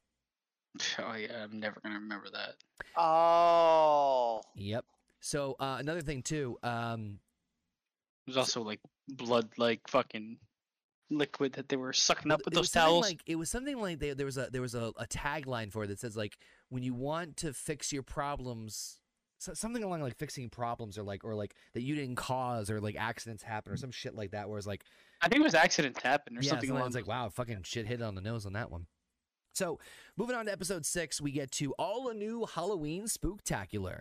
Um, in a, in a, a late 1990s, early 2000s settings, Maximoff wants to spend Tommy and Billy's first Halloween together as a family, but Vision tells her that he's going on patrol to, to patrol the streets with a neighborhood watch. Pietro offers to step in as the father figure and takes the boys trick or treating, of course, all in very comic accurate outfits, which I thought was a, little bit funny, causing mischief with his super speed, which Tommy is revealed to have inherited. Again, Tommy in the comics eventually becomes Speed, which is one of the young Avengers. Meanwhile, Vision explores further away from their house and finds resident of Westview standing frozen in their positions, including Agnes. Vision's able to speak to Agnes's real self, and she tells him that he is dead. Outside of Westview, Hayward orders Maria Rambeau, uh, Darcy Lewis, and Jimmy Woo to leave the base for disagreeing with his decision to attack Wanda, but they instead sneak inside and hack into his computer to discover that he's been tracking Vision's vibranium signature inside of the Westview anomaly. Vision tries to push through the static wall, and be- but he begins to disintegrate. Billy senses this and tells Wanda, who then expands the hexagonal static wall. Vision, Lewis, and several S.W.O.R.D. agents are now enveloped by the new boundary. Again, just when you think shit can't hit the fan. Mm-hmm. Hey, you know what this reminds me of? yeah, I remember the episode of Rick and Morty where they go to the my man. Yeah, yeah, yeah, yeah, It's yeah. I know what you're the, talking about. yeah, the, the bigger it gets, the more fucked up it gets because you can't maintain it all. Yeah. it's so good. Uh, but um, other other than that, I mean, this is never. There's a line that I think was the, the episode before Rambeau says where it's like. She's like, He's, she's enslaved thousands. It could have been more. Stop fucking making excuses. She's terrible. Like, I don't know why. Like, this is why I, I severely dislike Rambeau's character. Well, if you have this. someone who has the powers of Wanda, right? Do you really think the smartest thing to do is to continue to piss her off? No, but treat her like she's the good guy. No. Well, they didn't know Well, what the I, hell was she going on. understands the grief that Monica's going through because she just lost her mother, and she's only she wasn't there when her mother died, so she's dealing with that grief, On top of like dealing with the grief of Vision, losing Vision. on top of that, think of what Maria has uh, experienced with superhero, uh, you know, superhero beings in Captain Marvel. I know Basement didn't see it, but you know, she was introduced to like unknown people and wants to give them the benefit of the doubt before assuming because Skrulls were considered that way to be the bad guy, and then once she actually got to know them, they turned out to be actually good people. So it's I probably mean, the just a- writing's on the wall here. Come on. like, she enslaved a bunch of people for fucking months. Like, like no. She could have sat there and killed them all instead. so couple, Yeah, but that doesn't justify what she did. couple things to note. like, I could have shot you, but I just broke your legs, couple things to so I'm a good guy. A couple things to note. I do love the um, the Malcolm in the Middle reference as, as far as the intro. Um, Yeah, that was great. I do like. Um, And they go right into Modern Family. Yeah, they, they into that's the Modern next Family in the next one. So, um, the the creepiness of of what Basement said of of Vision kind of exploring everything, and then seeing that like how like there's less activity and people are just frozen in spot uh, uh, in space. I It, mean, he sees it- that it is woman. putting it is haunting, and it's and it's really yeah, he sees that woman putting up clothespins, and it's just like a tear going down her face. Yep. Yeah. Like, Um, she is terrible. Let's be Hey, real. hey, eh, basically everyone except for Jimmy Woo in S.W.O.R.D. sucks. Um, every single one of them. Uh, But but he's FBI. Hey, so that's why- hey, he's FBI. He's not in but, Sword. but or okay, FBI uh, even. I, better. I guess So everybody in but sucks. Rambeau in S.W.O.R.D. sucks, even though I fucking hate her too. Just, I I don't understand this, but like. I don't understand why Hayward would say like take the sh- I I don't know just it, that that doesn't It doesn't. It doesn't make any No. sense. um but I also it- do like the like- fact that like you now We know Superman can't be hurt, You- so take the shot. Yep, take the shot. Um, I do like the idea that it's kind of like, oh, he's he's not just doing this for one reason. He's doing this for you know a sneaky, personal, selfish reason. Um, and again, like Basement mentioned, the scene where Vision's pushing himself, fucking Paul Bettany once again, fucking crushing it in that role. Yeah, I mean, uh, th- th- this is this was my this is like I said, this is my scene for being introduced to everybody else. It should have been the scene, um, and it loses weight. Like they fucking they, honestly they do him dirty in this show from here on out uh, until the like scenes where he's with Wanda. But every scene where he's alone, they do him dirty, man, because it's like it should have emotional weight. And it's like, oh, we stripped that from you earlier for Rambeau. Great. And we'll strip it from you later because of Kat Dennings. Great. Like I, I hate that, man, because he's obviously doing he's fucking killing it, man. Yeah, he- he- I he hate when crushed you see that. But yeah, that was a great scene. Um, and uh, Kat Dennings standing up for him is kind of like weird, but I guess it makes sense. Also, he's falling apart. Save him! He's falling apart. And, and by the way, the visual representation of like him being like sucked back into the Nexus is also eerily similar to the House of M like illustrations, which is another reason why people are like, "Oh, it's House of M, it's House of M, it's House of M." But um, but Bobbit, what'd you think of this episode? We had a lot of craziness going on. The the the Halloween theme, Vision getting sucked back in. It's not even just that. The heart to heart she had with Pietro while the boys went off on their own to go trick or treating. Oh, yeah, he turns into a corpse. Yeah, Yeah, yeah, yep. yeah. It's just th- this whole scene, Um, this whole episode for me was just that cementing of, yeah. There's no Mephisto. This is all Wanda. So, for those of you who also didn't catch this at the time, there was a lot of heavy internet speculation that Mephisto would be making his debut into the MCU and that he would be the one uh, either manipulating Wanda or really being the true big bad villain of this one, which the internet kind of went a little crazy with. And spoilers ahead, it wasn't Mephisto. Um, not that we won't still get Mephisto in the MCU, but it's not Mephisto. So, Oh, if you see j- jokes about that in the future. Uh, Um, Sorry, Bob, Bobby. I know you're trying to say something. Oh, yeah. I'm Sorry, Bobbit. No, I was just going to get my thoughts of this episode. Um, I, um, I really liked it. Uh, I love Vision's character, and I swear to God, the commercial in the next episode had me dying laughing for thirty minutes straight. Commercial for the next episode. Oh, yeah, yeah, yeah, yeah, yeah. Um, the other thing I did want Yeah, yeah, the, the the other, fucking side effects. Yeah, I, I will, we'll get to that one. Um, the other thing I did note was I did love when Pietro and Wanda were talking. There was two particular lines that made me chuckle. The first was, of course, "Where's your accent? Where's yours?" mm-hmm. Yeah, she lost it. The second is, um, it's not like your dead husband can die twice, and her shooting him off like that. So it's it's it was interesting because even she, you could tell, was trying to like figure out like Where the fuck did Pietro come from? Uh, That's first not, all, were, were they married? not legally. And were they together for more than three weeks? who. Vision and Wanda. It, so it's it's implied in this that they were together for a while, like since the events of Avengers Endgame and then Civil War, or uh, excuse me, uh, Age of Ultron and Civil War. I think. Methinks. But anyway, moving on to It's episode. implied that they, they've been together for at least a year and a half, maybe Yeah, more. Yeah. strong enough bond to basically be married, That right? Mind or like, is- like you know. That, mind, Yes. that Mind Stone can do some freaky shit.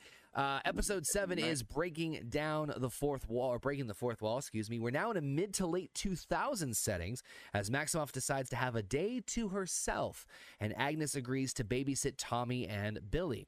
Maximoff sees various parts of her house constantly changing and is unable to control them. Vision wakes up to find the S.W.O.R.D. agents inside the boundary are now members of a circus, and he releases Darcy from the spell, and she tells Vision about his death and the events that led to the current situation. Outside of Westview, Maria Rambeau and Jimmy Woo meet with loyal S.W.O.R.D. personnel and obtain a vehicle designed to, of course, cross the barrier. But when the tactic proves unsuccessful, Maria decides to enter in herself, despite warnings that it could alter her DNA, and uh, not sure what the hell's going to happen to her. She passes through the static wall and emerges with seemingly heightened vision, uh, no pun intended. Uh, Maria confronts Wanda again, but Agnes tells Maria Rambeau to leave and takes Wanda to her house. Wanda looks for the boys in the basement and discovers a a bizarre, strange lair, Agnes introduces herself as a witch named Agatha Harkness and reveals that she has been disrupting Maximoff's lives, including sending an imposter Pietro and killing Sparky, much to a very catchy tune of It Was Agatha All Along. Yeah. That so shit blew up. so much. That song, um, so much, and rightfully so. Uh, it's so fucking catchy. Um, so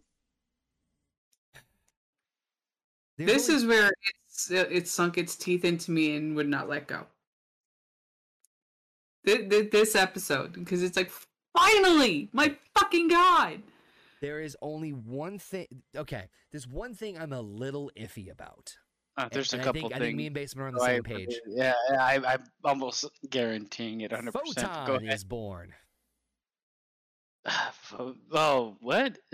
Who the fuck is In the comics, Maria Rambeau is Oh yeah, this Photon. this it, but this is one of the two things, but this is one of the major things because it's stupid as fuck. so It doesn't make any sense. No, no. Well, hold. Hear me out. So, Captain Marvel was create. Her powers were generated from a from an Infinity Stone, right? hmm So was Wanda's. Essentially, uh, is heightened. And we really don't know the effects of chaos magic per se. Uh, even when we get to Doctor Strange, we don't really know the full effects of chaos magic. Hell, even in this show, we don't know the full effects of chaos magic at the end. So, I can sort of buy it. I But- can't buy how the car, the the one million dollar fucking NASA vehicle, couldn't get through, but you can just walk through. So there's a couple of theories, but that, that's a whole nother video for another day. I mean, they do say it's like uh, uh, it's fighting against its mass or something like that. But like if a car with the horsepower it has can't get through, how can? but here's the here's the problem that I have with it, and, and there's there's an easy there's an easy, with with Maria, and there's a there's a lazy way to explain it, but at first I'm like, oh yeah, she passes through this, vo- you know, the, the the barrier, and she gets, you know, this change. But if that's the case, how many people Yeah, it's, went it- through the barrier when I mean, I, I think it's a back and forth that she did. I'm gonna, I'm gonna say that well, because they're like, it's it's changing your things. DNA. You've It's gone through it like things. multiple times. it's either the fact that she went through a second time or she's a mutant. Yeah, and it's just uh, uh, like an ability that was like brought to life. Brought to life by that. I mean, the mutant thing makes a bit more sense for me. Um, I, I just like I, I fucking hate her character to be honest. Well, I guess you At can't wait point- to watch at the Marvels point- then. At this point, she disappears, and she's no longer a character of any worth. Yeah, except for like one scene later, that's stupid as shit. But yeah, it's like if I her character doesn't really Who blocks a bullet like that? Hmm? her first of all her character doesn't really make a lot of logical sense like eh, i could not imagine a person to be her unless they were at an iq of 17 Well, what? So the, the the reveal of Agatha Harkness, I think a lot of people saw coming a mile away. uh, i didn't i don't i'm not familiar with the character but i knew it was going to happen anyway because of i was Spoilers. spoiled Yep. but i i enjoyed it Honestly, I was not expecting her to be Agatha, but the fact that it was her, she's like, oh god, so perfect. Yeah, so I mean, perfect. Kathryn Kathryn Hahn is a phenomenal actress, and so to have her be the, the, the essentially the villain in essence, even though she was Wanda's the villain. she's a she's a sub villain in a way.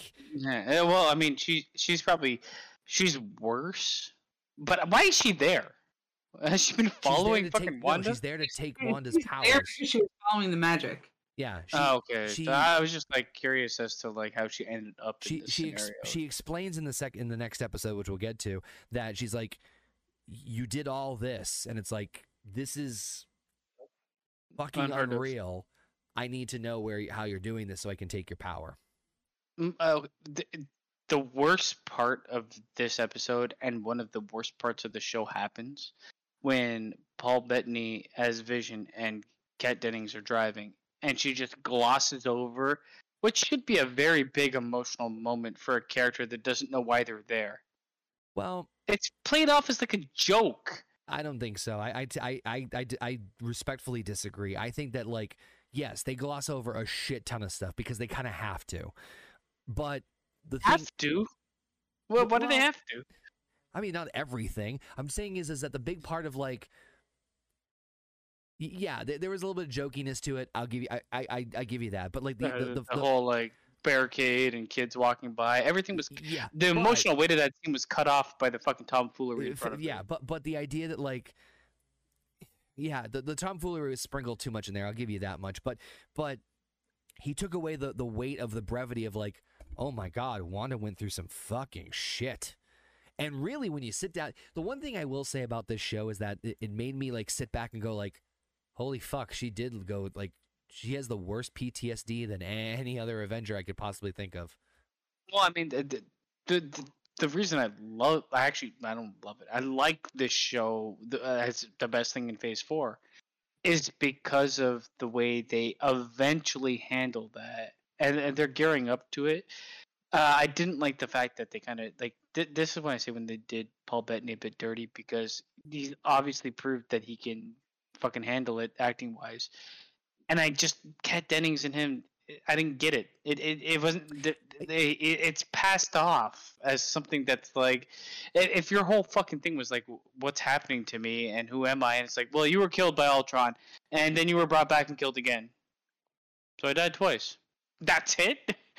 Yeah, I, I mean, again, they had to like, I, I, I get why they had to like This- condense. I it actually feel like this show would be better with a fucking Rambeau in it because they could have spent more time on the things that mattered. Plus, I think they She doesn't to, like, matter figure in the end at all. they had- they had to explain why Maria or how Maria got her powers.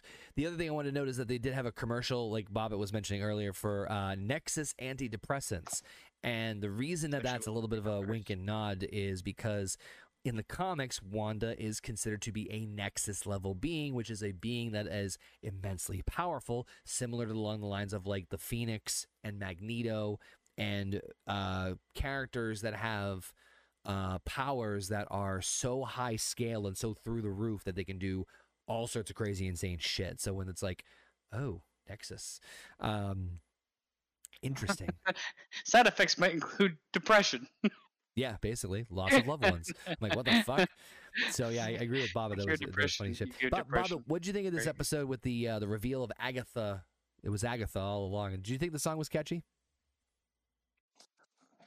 Yeah, I I really like that song, and this was kind of spoiled for me because of the whole Phase Five lineup, and I was like, oh, okay. and uh, but uh, yeah, I her her as Agatha, I think she's gonna be a damn good per- fit for that role, Mm-hmm. and uh, I agree with the basement. Paul Paul Bettany did get kind of shafted here, especially with uh, Kat Dennings, and uh, overall, I just liked it. And also, more depression. More depression for I, antidepressants. I gotta say, like the best part of that whole fucking thing with uh, Agatha, she's just like, yes, and I killed Sparky. and I killed Sparky too. Is the last line. and she does the I, I, I actually fucking, I actually fucking laughed at that. And I killed Sparky too. Yeah. like, oh my god, Great. you fucking Um, bitch. Heath- Heather, you said that this was the episode that like sunk its teeth into you. Like, and you- you're talking about like this. Like, okay, finally, now I'm invested. Is that what you kind of mean? Yes. Now, because now we got the true, the true villain for this show, and you can, and looking back through that song, how she was involved in everything that went wrong. she's like, fucking hell. Now it makes sense. Then you get the walkthrough of Wanda's past life. Exactly. In episode 8, which is previously on, we get not only Wanda's life, but we get a little bit of Agatha's as well as we are cut to Salem in 1693. A coven of witches led by Harkness's mother, Evanora, which I didn't even know was her name, uh, attempted to execute Harkness's, uh, Harkness for practicing dark magic, but she drains their life forces. We're cut to present time where Agatha demands to know how Wanda is controlling Westview and forces Wanda to relieve, uh, to relive, excuse me, relieve uh, relieve herself, uh, to relive key memories. Harkness learns that Wanda uh, has had magical abilities since she was a child, which were then amplified by the Mind Stone as she was always enjoying sitcoms. After the blip, Wanda visited S.W.O.R.D. to recover Vision's body, but Hayward refused to let her bury him. Unable to feel any life in Vision whatsoever, she drove to a lot in Westview that he had bought for her before his death so they could live there together. And of course, in a fit of rage and grief, she's able to manifest a house on the lot and a new version of Vision and extend the hex across the entire town. Harkness concludes that Maximoff possesses a legendary form called Chaos Magic and, of course, dubs her as the Scarlet Witch. In the mid-credit scene, we also see that Hayward is able to finally have reassembled the Vision pieces and creates a now all-white version of Vision assembled with his original body. So, this is the penultimate episode, and this is where finally everything, like everything, is pretty much laid out. We ha- we know everything from beginning to end. We know thing where things left off um, from Endgame, and more importantly, we get the single greatest written line in this entire fucking show. No, no takers, basement. I don't know if it's the greatest line written in the show. I think the greatest line happens in the finale. But What is grief but love persevering? oh yeah, no, never mind. That's the line I'm thinking of. What did you think it was? I thought it happened. no, I thought it happened in the finale for some reason. No, no, no, no, no. That was that was the it was the re, it was the um it was when she would go back in time. I I do like that, you know, and again for context purposes, when Marvel did not own the rights to the mutants, one of the things that they, you know, two characters that were kind of in limbo was Pietro and Wanda Maximoff because they are both Avengers and X Men. So basically, the X Men or Fox at the time let them use Wanda and Pietro so long as they didn't refer to her as a mutant or the Scarlet Witch. And so what this did was it sort of kind of rewrote her backstory a little bit. But now that Disney slash Marvel owns the rights to uh, all those franchises, they can now officially call her the Scarlet Witch because that's what she is. Um, I personally really like her back. I like the, the the origin story that they gave her, where it's like, I I think this might be my favorite episode of the show. Yep. yeah, it explains the sitcoms, obviously, and um, you know, it, it just it, it it it to me, I don't want to say perfectly, but as close to perfectly ties everything up up to this point as much as humanly possible. Well, I, I looked at like some things online and people are like, "Oh, okay, she lost the vision, so she goes berserk." Man, she lost everything. Like, She lost her It- parents, her lost her country for the most part. Like Jesus Christ, lost her brother, lost her parents, lost her country, lost her first lover. I guess after that, and uh, I mean, if that doesn't drive you crazy, what the fuck would?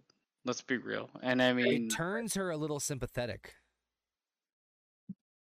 If not, even though she's doing something terrible, uh, you, you can like empathize with her or or sympathize with her. I guess is the the fact term. that she was very young when her parents were taken from her, so she never was really taught how to properly grieve. Yeah, but she was she was uh fucking um militarized, right? Or like you know radicalized because Yes. they were part of that radical group. And her life is terrible. Is all I'm gonna say. and like I mean, it doesn't give her an excuse for what she does, but like they, at least she kind of played on it. I mean, when I- when I say like she's the bad guy, it, I need to say that because I hate the way that they treat the end of the show. But um, this episode was fucking great. It has the backstory is great. I love the way they do it with uh, Agatha Harkness like walking her through doors of her past. Yes, I did love the the the the, the narrative that they were doing to, to to cast everything through. I think that was also very clever because it ties into what Agatha's purpose is. Agatha's there to she wants the powers that the Scarlet Witch has with chaos magic and realizes it's like, man, this is shit fucking leagues above whatever I said. And she's trying to like figure out how the fuck this happened so she can maybe tap into that power. So it it's a it is yeah, I'd say this is my favorite episode. I do feel like like the biggest nagging question I had throughout this whole show, like why sitcoms, why this, why that, it is answered here, and it's answered enough for me to accept it. Yep. Um, which is good on them for doing. I know it's just like they they, they give it more than just like a two second scene. They give it like the family nestling down to watch this. The bomb goes off, and uh, I mean, breathe. yeah, it, it, it, it kind of lets it settle in Yeah. instead of it just being like, yeah, they used to like movies, and this is why, or TV shows, and this is why. It's more like the experience of the family that sh- after that it, it never happened. There was And it even shows later that she's watching newer sitcoms. I don't Yeah. know if this is this episode or the next one, but she is watching newer sitcoms. So That's this that one. kind of like the, her her uh, her love of sitcoms kind of like sticks with her as like I guess memory of of her family or whatever. So like I mean I can't hate that they did it because they do tie it in, and I'm still on the fence whether I'd rather it be this way or the other. This way has a lot more style. The- I'll give them that. The other subtle thing, uh, before I throw it to Heather real quick, the other subtle thing that I personally liked about the way they explored Wanda's um, uh, past, if you notice, no one spoke during the moment. Like, yeah, the, Agatha and, and, and Wanda would talk after the event happened, but they let the, the scene play itself, Mm-hmm. which I thought was And- and it- huge. And I don't think that's uh, that's as, as appreciated as much. You know what I mean? I mean, th- th- this is a good sign for anything that they'll do with the X Men because the X Men, there's a lot of tragedy in that story, and they need Oh, yeah. to let like they need to let like a scene's action speak for itself instead of like over Telling or- narrating yeah. or taking over. Yeah, Yeah. when your audience isn't dumb, like we're not three years old, and nobody's watching this at three years old. Yeah. So let let like this just fucking don't tell us, show us. And like I said that Right. before when we were talking about Endgame, um, and uh, uh, Frank was on and we are talking about the uh, whole scene with Hawkeye and um, Black Widow, and I'm like, it would have had more weight if they showed us that relationship instead of told us that relationship. And I uh, that that's just the honest God's truth for anything you're ever going to see on film. So, uh, Heather, what do you think about this episode? This was one of the better episodes again it- it- because of the fact that it's explaining everything for us and answering questions that we had from the very fucking beginning of this fucking series.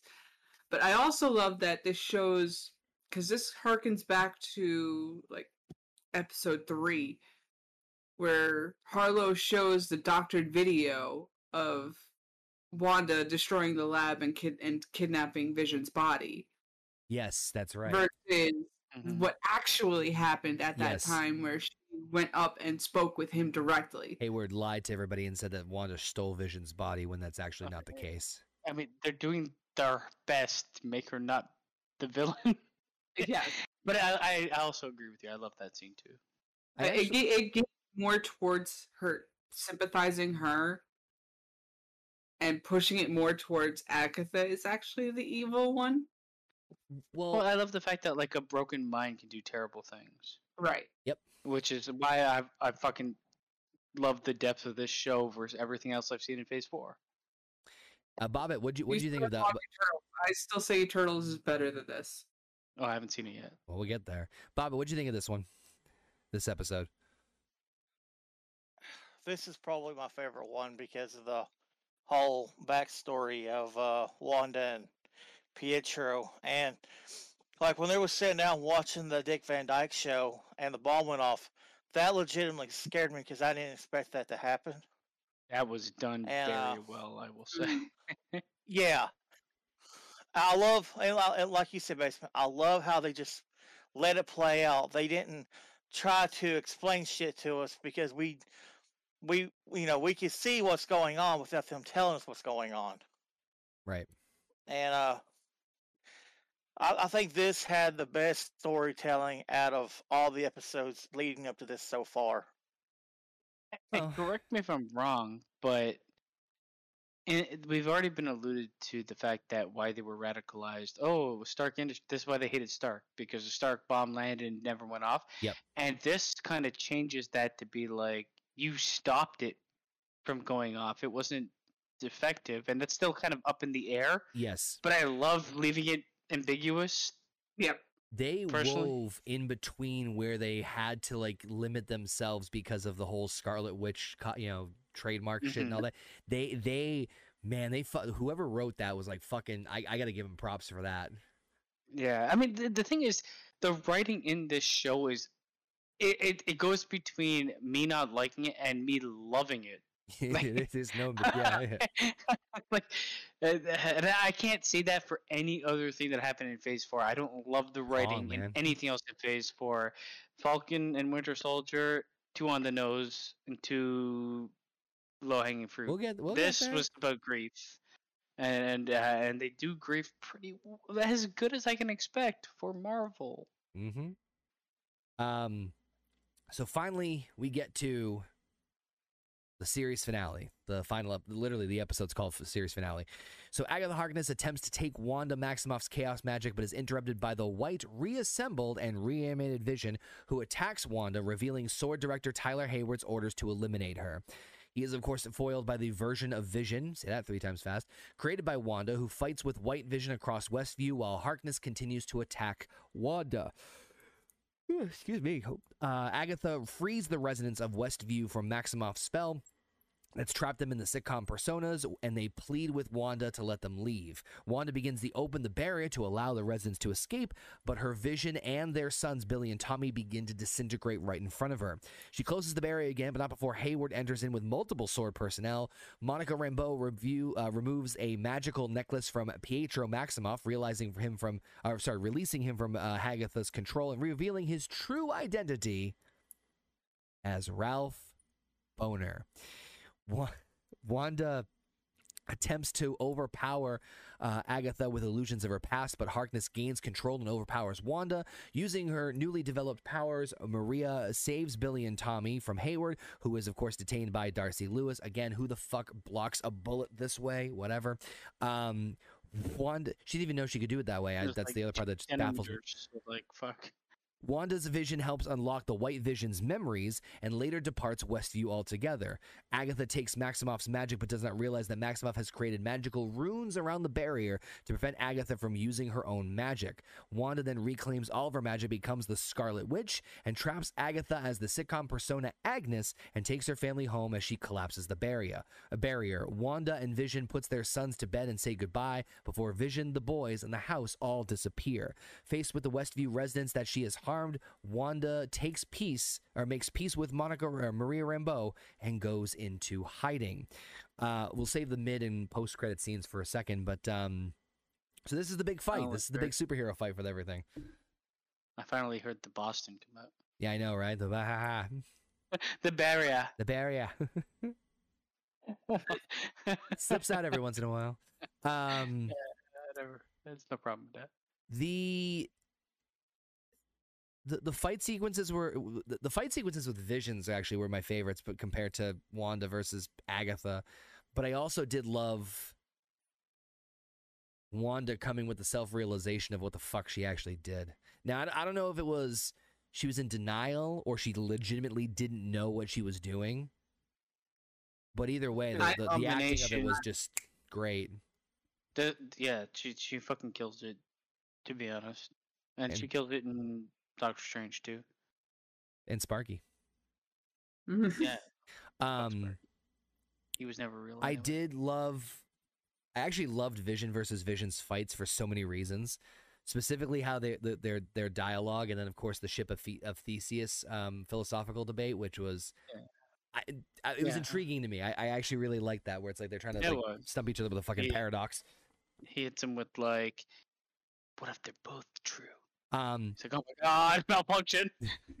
but, the, but but I will say that like a big a big question that a lot of people are asking now because spoiler alert, we have not seen nor heard nor hair nor hide of White Vision since Th- this. th- this is kind of what like angered me in this because he te- he, he kind of like uh, from my understanding of the scene he kind of like gets he becomes vision yes, and he's like all right i must leave this planet I must go. My planet needs me. so I guess like the what did he get from Vision? I guess he got none of his like emotional connection to anything So, or like connection to anything, the- just the- like knowledge. the or way I interpreted it was that the white vision was basically just it was vision, just minus any emotions or memories. Now he has Well, the memories. Isn't it Vision? Remember, like they're like, oh, we can. like, What they were trying to do in Wakanda with Vision before Vision got killed. Yeah, re- remove the mind stone from him. Yeah. Yeah, yeah.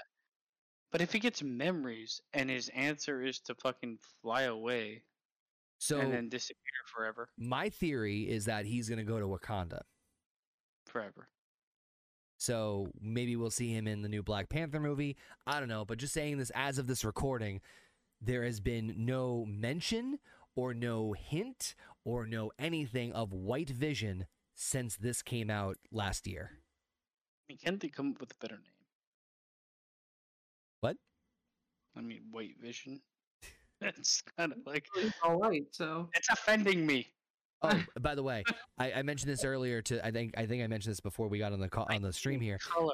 one one one of the thing one of the things that I loved was right before this ep- a couple of weeks before this episode aired, Paul Bettany did an interview where he basically said, "Oh, I get to do this. I. I get to work with an actor who I've always wanted to work with before. He's a tr- he's a treasure. He's a class act." Which of course again sent the internet into a tizzy and in a in a frenzy, thinking it's going to be a major cameo along the lines of you know uh, Professor X or Magneto, because Magneto is you know in the comics, uh, in one of the versions of the comics, Magneto was the father of Wanda. Um, and it turns out just to be fucking Paul Bettany himself. just Whatever, makes me man, love Paul Bettany that much more. He deserves it. Yeah. I remember like the story of him wanted to fucking quit acting, and then he got this. So yeah. Um, Th- this also makes me. This basically turns Wanda into a sympathetic villain. he is a sympathetic villain. I mean, though her villainy should not be like th- this is kind of why I hate the way this this show ends. Um, she she she just will let go. She what? Which she's just let go. Oh, what of the of the people?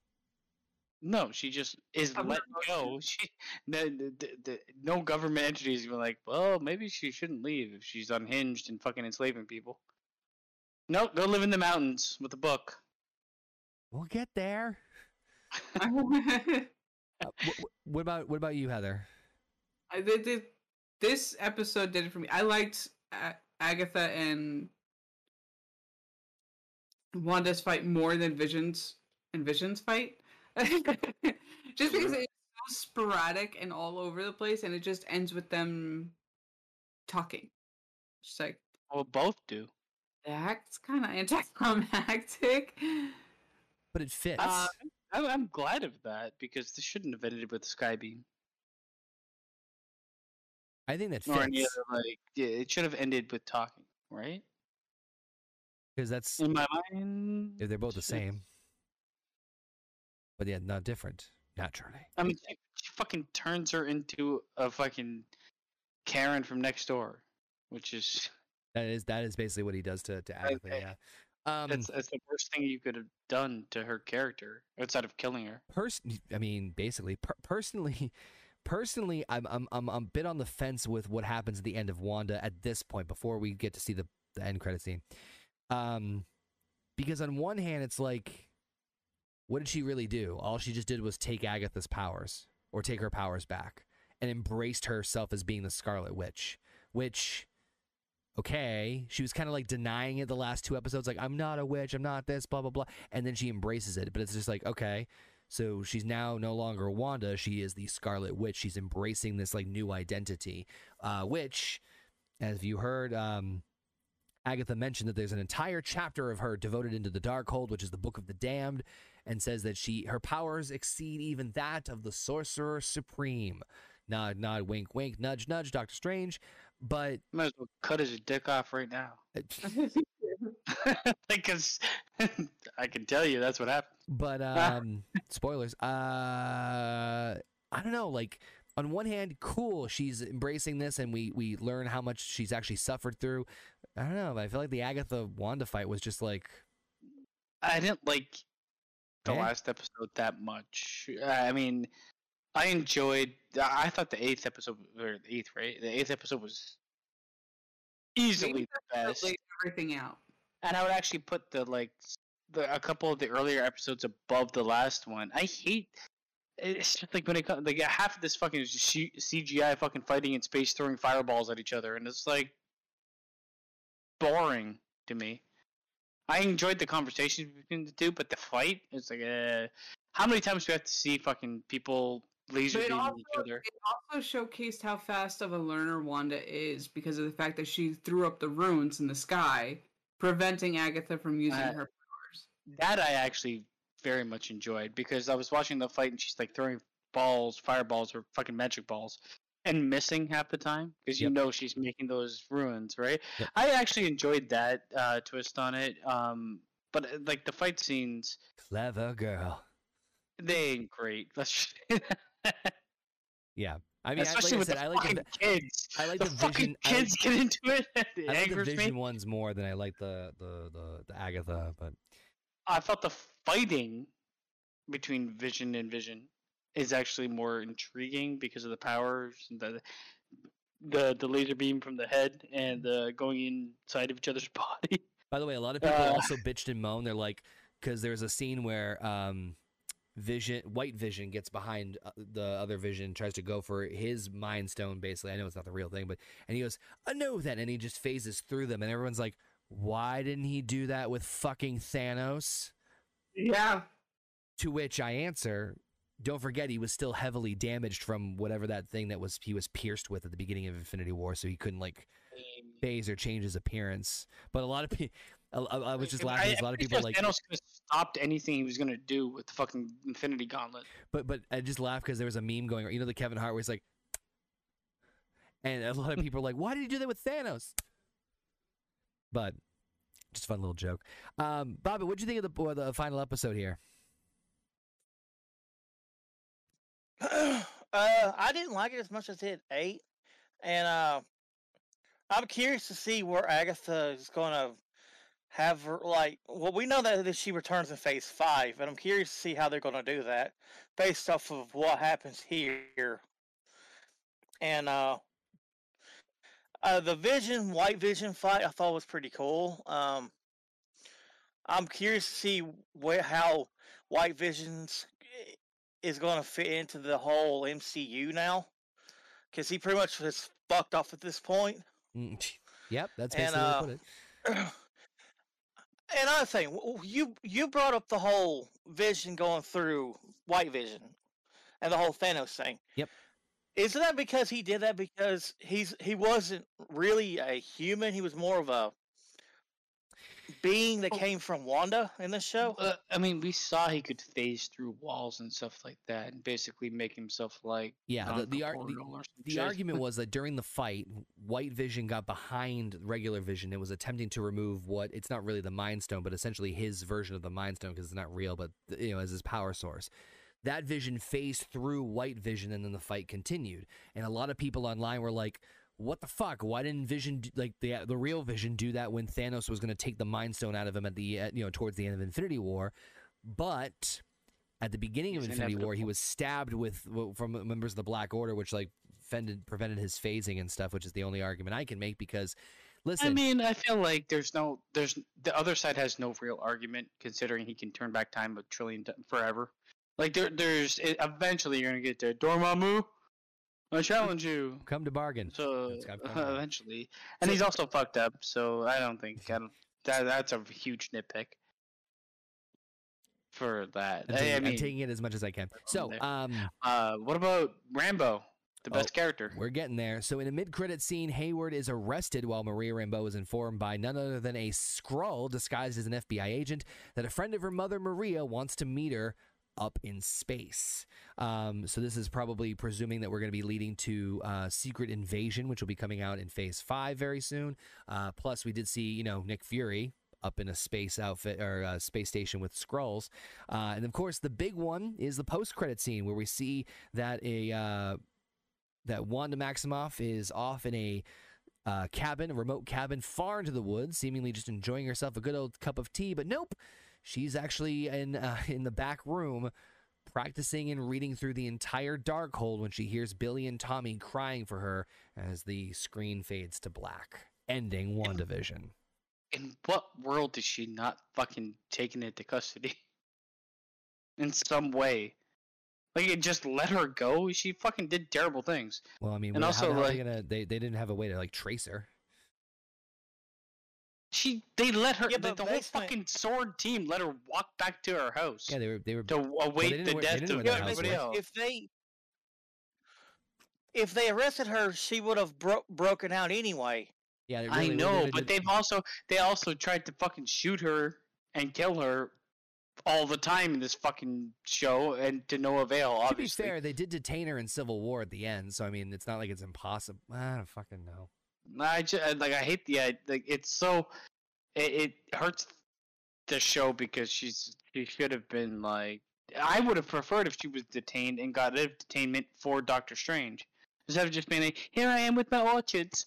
Fuck that shit. Well, I think Like, the big the, the, big reveal being like, oh, she's got the Darkhold now. It's like, oh, she's the, maybe she'll reform her ways. It's like, nope, she's fucking going completely off the deep end at this point.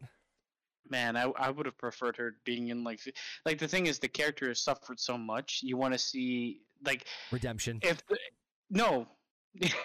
Uh, no. In- this in this show, I think she should have en- ended up suffering more. If they're gonna go where they go with her, no, you got to think about it. No, no, I, I where just- they go just- with her character makes more sense than her I'm to just- because like the, the the the end everything that happens here when they don't hold her accountable for what she's done actually undermines the weight. Like Gina said it, it's like didn't she already go through this? No, no, I, I get what you're saying. I'm just laughing at it's like, hear me out. She should suffer more. yeah, she's she's not real. Fuck it. Yeah. At the end Um, of the day, also yes, they held her captive in Civil War. However, she was not as powerful as she right. is. I was about to say there's there's that aspect to it too. Uh, Heather, what do you think of the post credit scenes and uh, you know uh, future going into you know with this with this whole thing of oh now Wanda's got the Darkhold so more shit's gonna hit the fan. More shit's gonna hit the fan. She's gonna be even more fucked up, and that just leads us right into Doctor Strange too. Yep, which Feige, Daddy Feige confirmed. Um, another thing to note, and this is something that I I've, I think I, I talked a little bit about on No Bucks Given, and I didn't want to spoil too much before we got to this point. But remember, we were talking basement about, or actually, I think we we're doing this off the air uh, about how we were going to introduce mutants and the X Men in the MCU. Mhm. The end scene where Wanda is walking through the Westview residents after everything happens and the looks that they gave her, that is what I think should have been a starting point. And that is where I think sh- things should begin as far as the hatred towards powered beings or like mutants or stuff like that. Because that's where I thought they were going to do it. It's like, oh, they're planting seeds for mutant hatred with with this going into the future. You know what I mean? I mean, we're gonna have to accept that they're not gonna go back in time. They I, can't. like, well, Yeah, they know. can do anything they want apparently, but like, I yeah, they can. They can literally do I- they want. uh, we'll see how it plays out, and we'll see how we we think about it. Um, what was the uh the the the first? I is it just me or does anybody else fucking hate? I fucking hate the Skrulls. Like, I don't care about that shit at all. The Skrulls are underplayed. I thi- Green I, people, I a bunch of green people. Great. Well, the Skrulls have a very powerful ability in terms of the shapeshifting, but they are so far in the MCU heavily underplayed. There, there is a Mhm. Uh, lot. they seem so like Star Trekky to me that I can't. Uh, they're, they're But they're kind of not. I mean, if you had finished Captain Marvel, you would have gotten more of a sense of the Skrulls. Yeah, that I sense. can't- I never thought I'd hear if you uh, finished listen, Captain I can't Marvel. do that. I'd rather go to jail for twenty years. Can't say I blame you for sure. But anyway, that was WandaVision in its entirety. We covered the entire series. So What would uh, you give it a ten? what? What would you give it a ten? I'm I God damn it, you're reading my mind now. Fucking Sorry, I'm Dark. inside you. dark hold. I'm gonna I'm gonna take myself out of you. Too late. Never too late. No, no, put put it back in. Um Ooh. Well, let me let me let me do me last, like I always do. I'm gonna throw it to basement first, since he's so eager. So are we like? How are we voting these? Because it's a show versus Ju- a The show in its movies. entirety. But are we are we like putting Marvel shows versus shows or Yeah, Marvel well, shows just do it versus same- movies? It's just a ranking out of ten just for fun anyway. I know, but like it's hard for me to compare it to a movie because it's fucking Well, ten well, times long. yeah, but it's it's still like in this in this case, it's just you know Uh, I give WandaVision in its entirety a seven out of ten. I enjoyed it. There's problems with it, and it some of it's like an eight for me, but it it, it, it can't go there because there's the problems hold it back. All right. Um, Bobbit, I'll throw it to you this time. What would you rate WandaVision out of your ten year overall thoughts on the show? Seven point five, sorry. Bob, go I'm gonna. Go, I'm gonna agree with Basement. I'm gonna give it a seven out of ten. I really enjoyed it.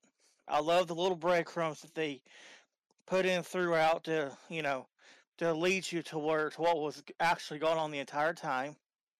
And I love how it just se- seamlessly connects into Doctor Strange and the Multiverse of Madness. All right, fair enough. Heather, I know you had strong feelings towards the beginning of it. Uh, how do you think it's like? it do- the- what's that? because it took so long Yep. to actually be entertaining to me, hmm only go as high as a five and a half. Middle of the road, okay. And it just because it just took so long to get to the point. It it it was so hard to sit through and watch all the way up to episode I've- eight. I only felt that for the two, first two episodes, and then after that, I kind of was able to watch it. Uh, it, I, like I said, seven point five. The I, the acting and the portrayal of grief is the only reason I'm giving this what it is.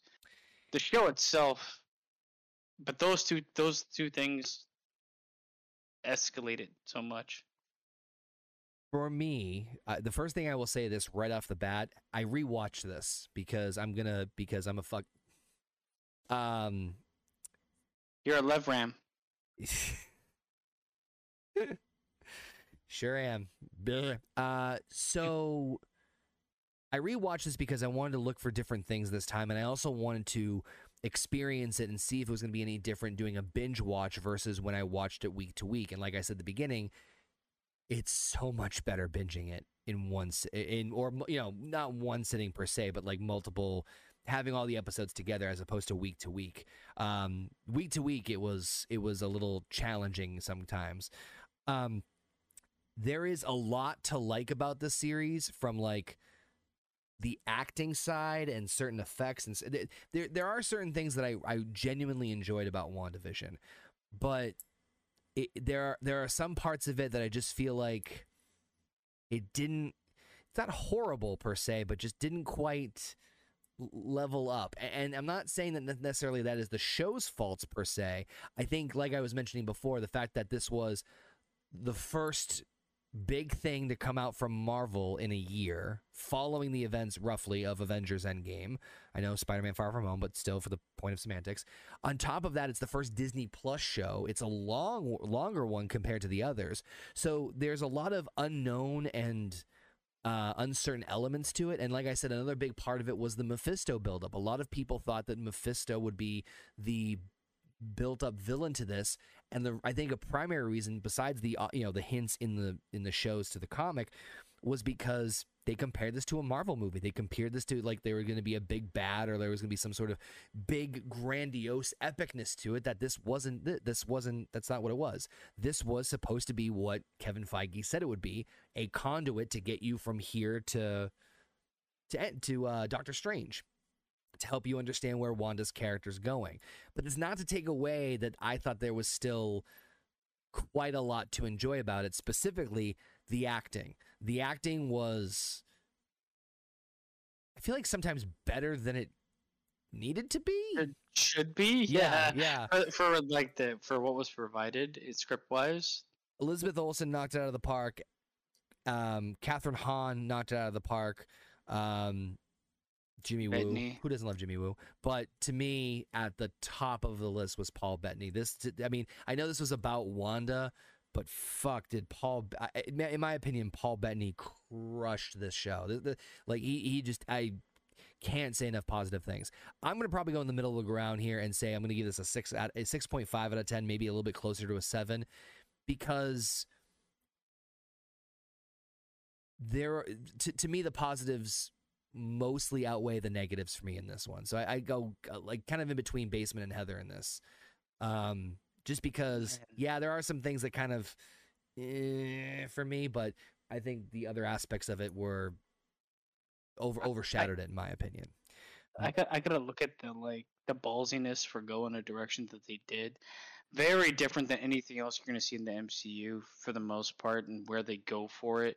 Um, it has its faults, but man, fuck the the the, the acting, the portrayal of grief that they do, and the fact that this might be the only thing in Phase Four that is a bit more of an intimate viewing than the sh- standard schlock they come out with. Yeah. Yep. But that being said, that was WandaVision. I want to thank everybody for tuning in and listening to us and listening to us ramble incoherently. I want to thank Bobbit, Heather, and Basement for joining us, and JP for the two seconds he was here. Um, but uh, any last minute thoughts before we wrap up uh, this week's Marvel Roundtable? I thought I was gonna hate this show, I thought you were going to hate it too, to be honest with you. but uh, I mean, uh, uh, the the mystery. I, I ended up enjoying it, which is strange because I've hated fucking everything else. no, I haven't hated everything else. I actually enjoyed this show, um, and I think it has to do a lot with the fact I watched it when I watched it. Yep. Uh huh. Or Heather, I'm just keeping her up way too late. I'm sorry. Oh, it's alright. Bobbit, any last minute thoughts? Uh, I want to. I want to say this before we go. Nexus antidepressants. Side effects include feeling feelings and more depression. was it. Feeling feelings. That was it. I remember that now. That was my. Fa- I, I forgot about that. That was fucking hilarious. The last thing I want. Yeah. well, that's going to do it for this week's edition of the, or this episode of the Marvel Roundtable. Join us next time right here on the Marvel Roundtable as we continue on to Phase 4 with yet another Disney Plus original show. But this time, only six episodes as opposed to nine. But this time we're going to go in a completely different direction as we're going to catch up with Sam Wilson and Bucky Barnes and seeing how they're handling things following not only the events of Avengers Endgame, but a little bit of post blip action and where the mantle of the Star Spangled Warrior goes and see what's going to happen to the mantle of Captain America in Falcon and the Winter Soldier.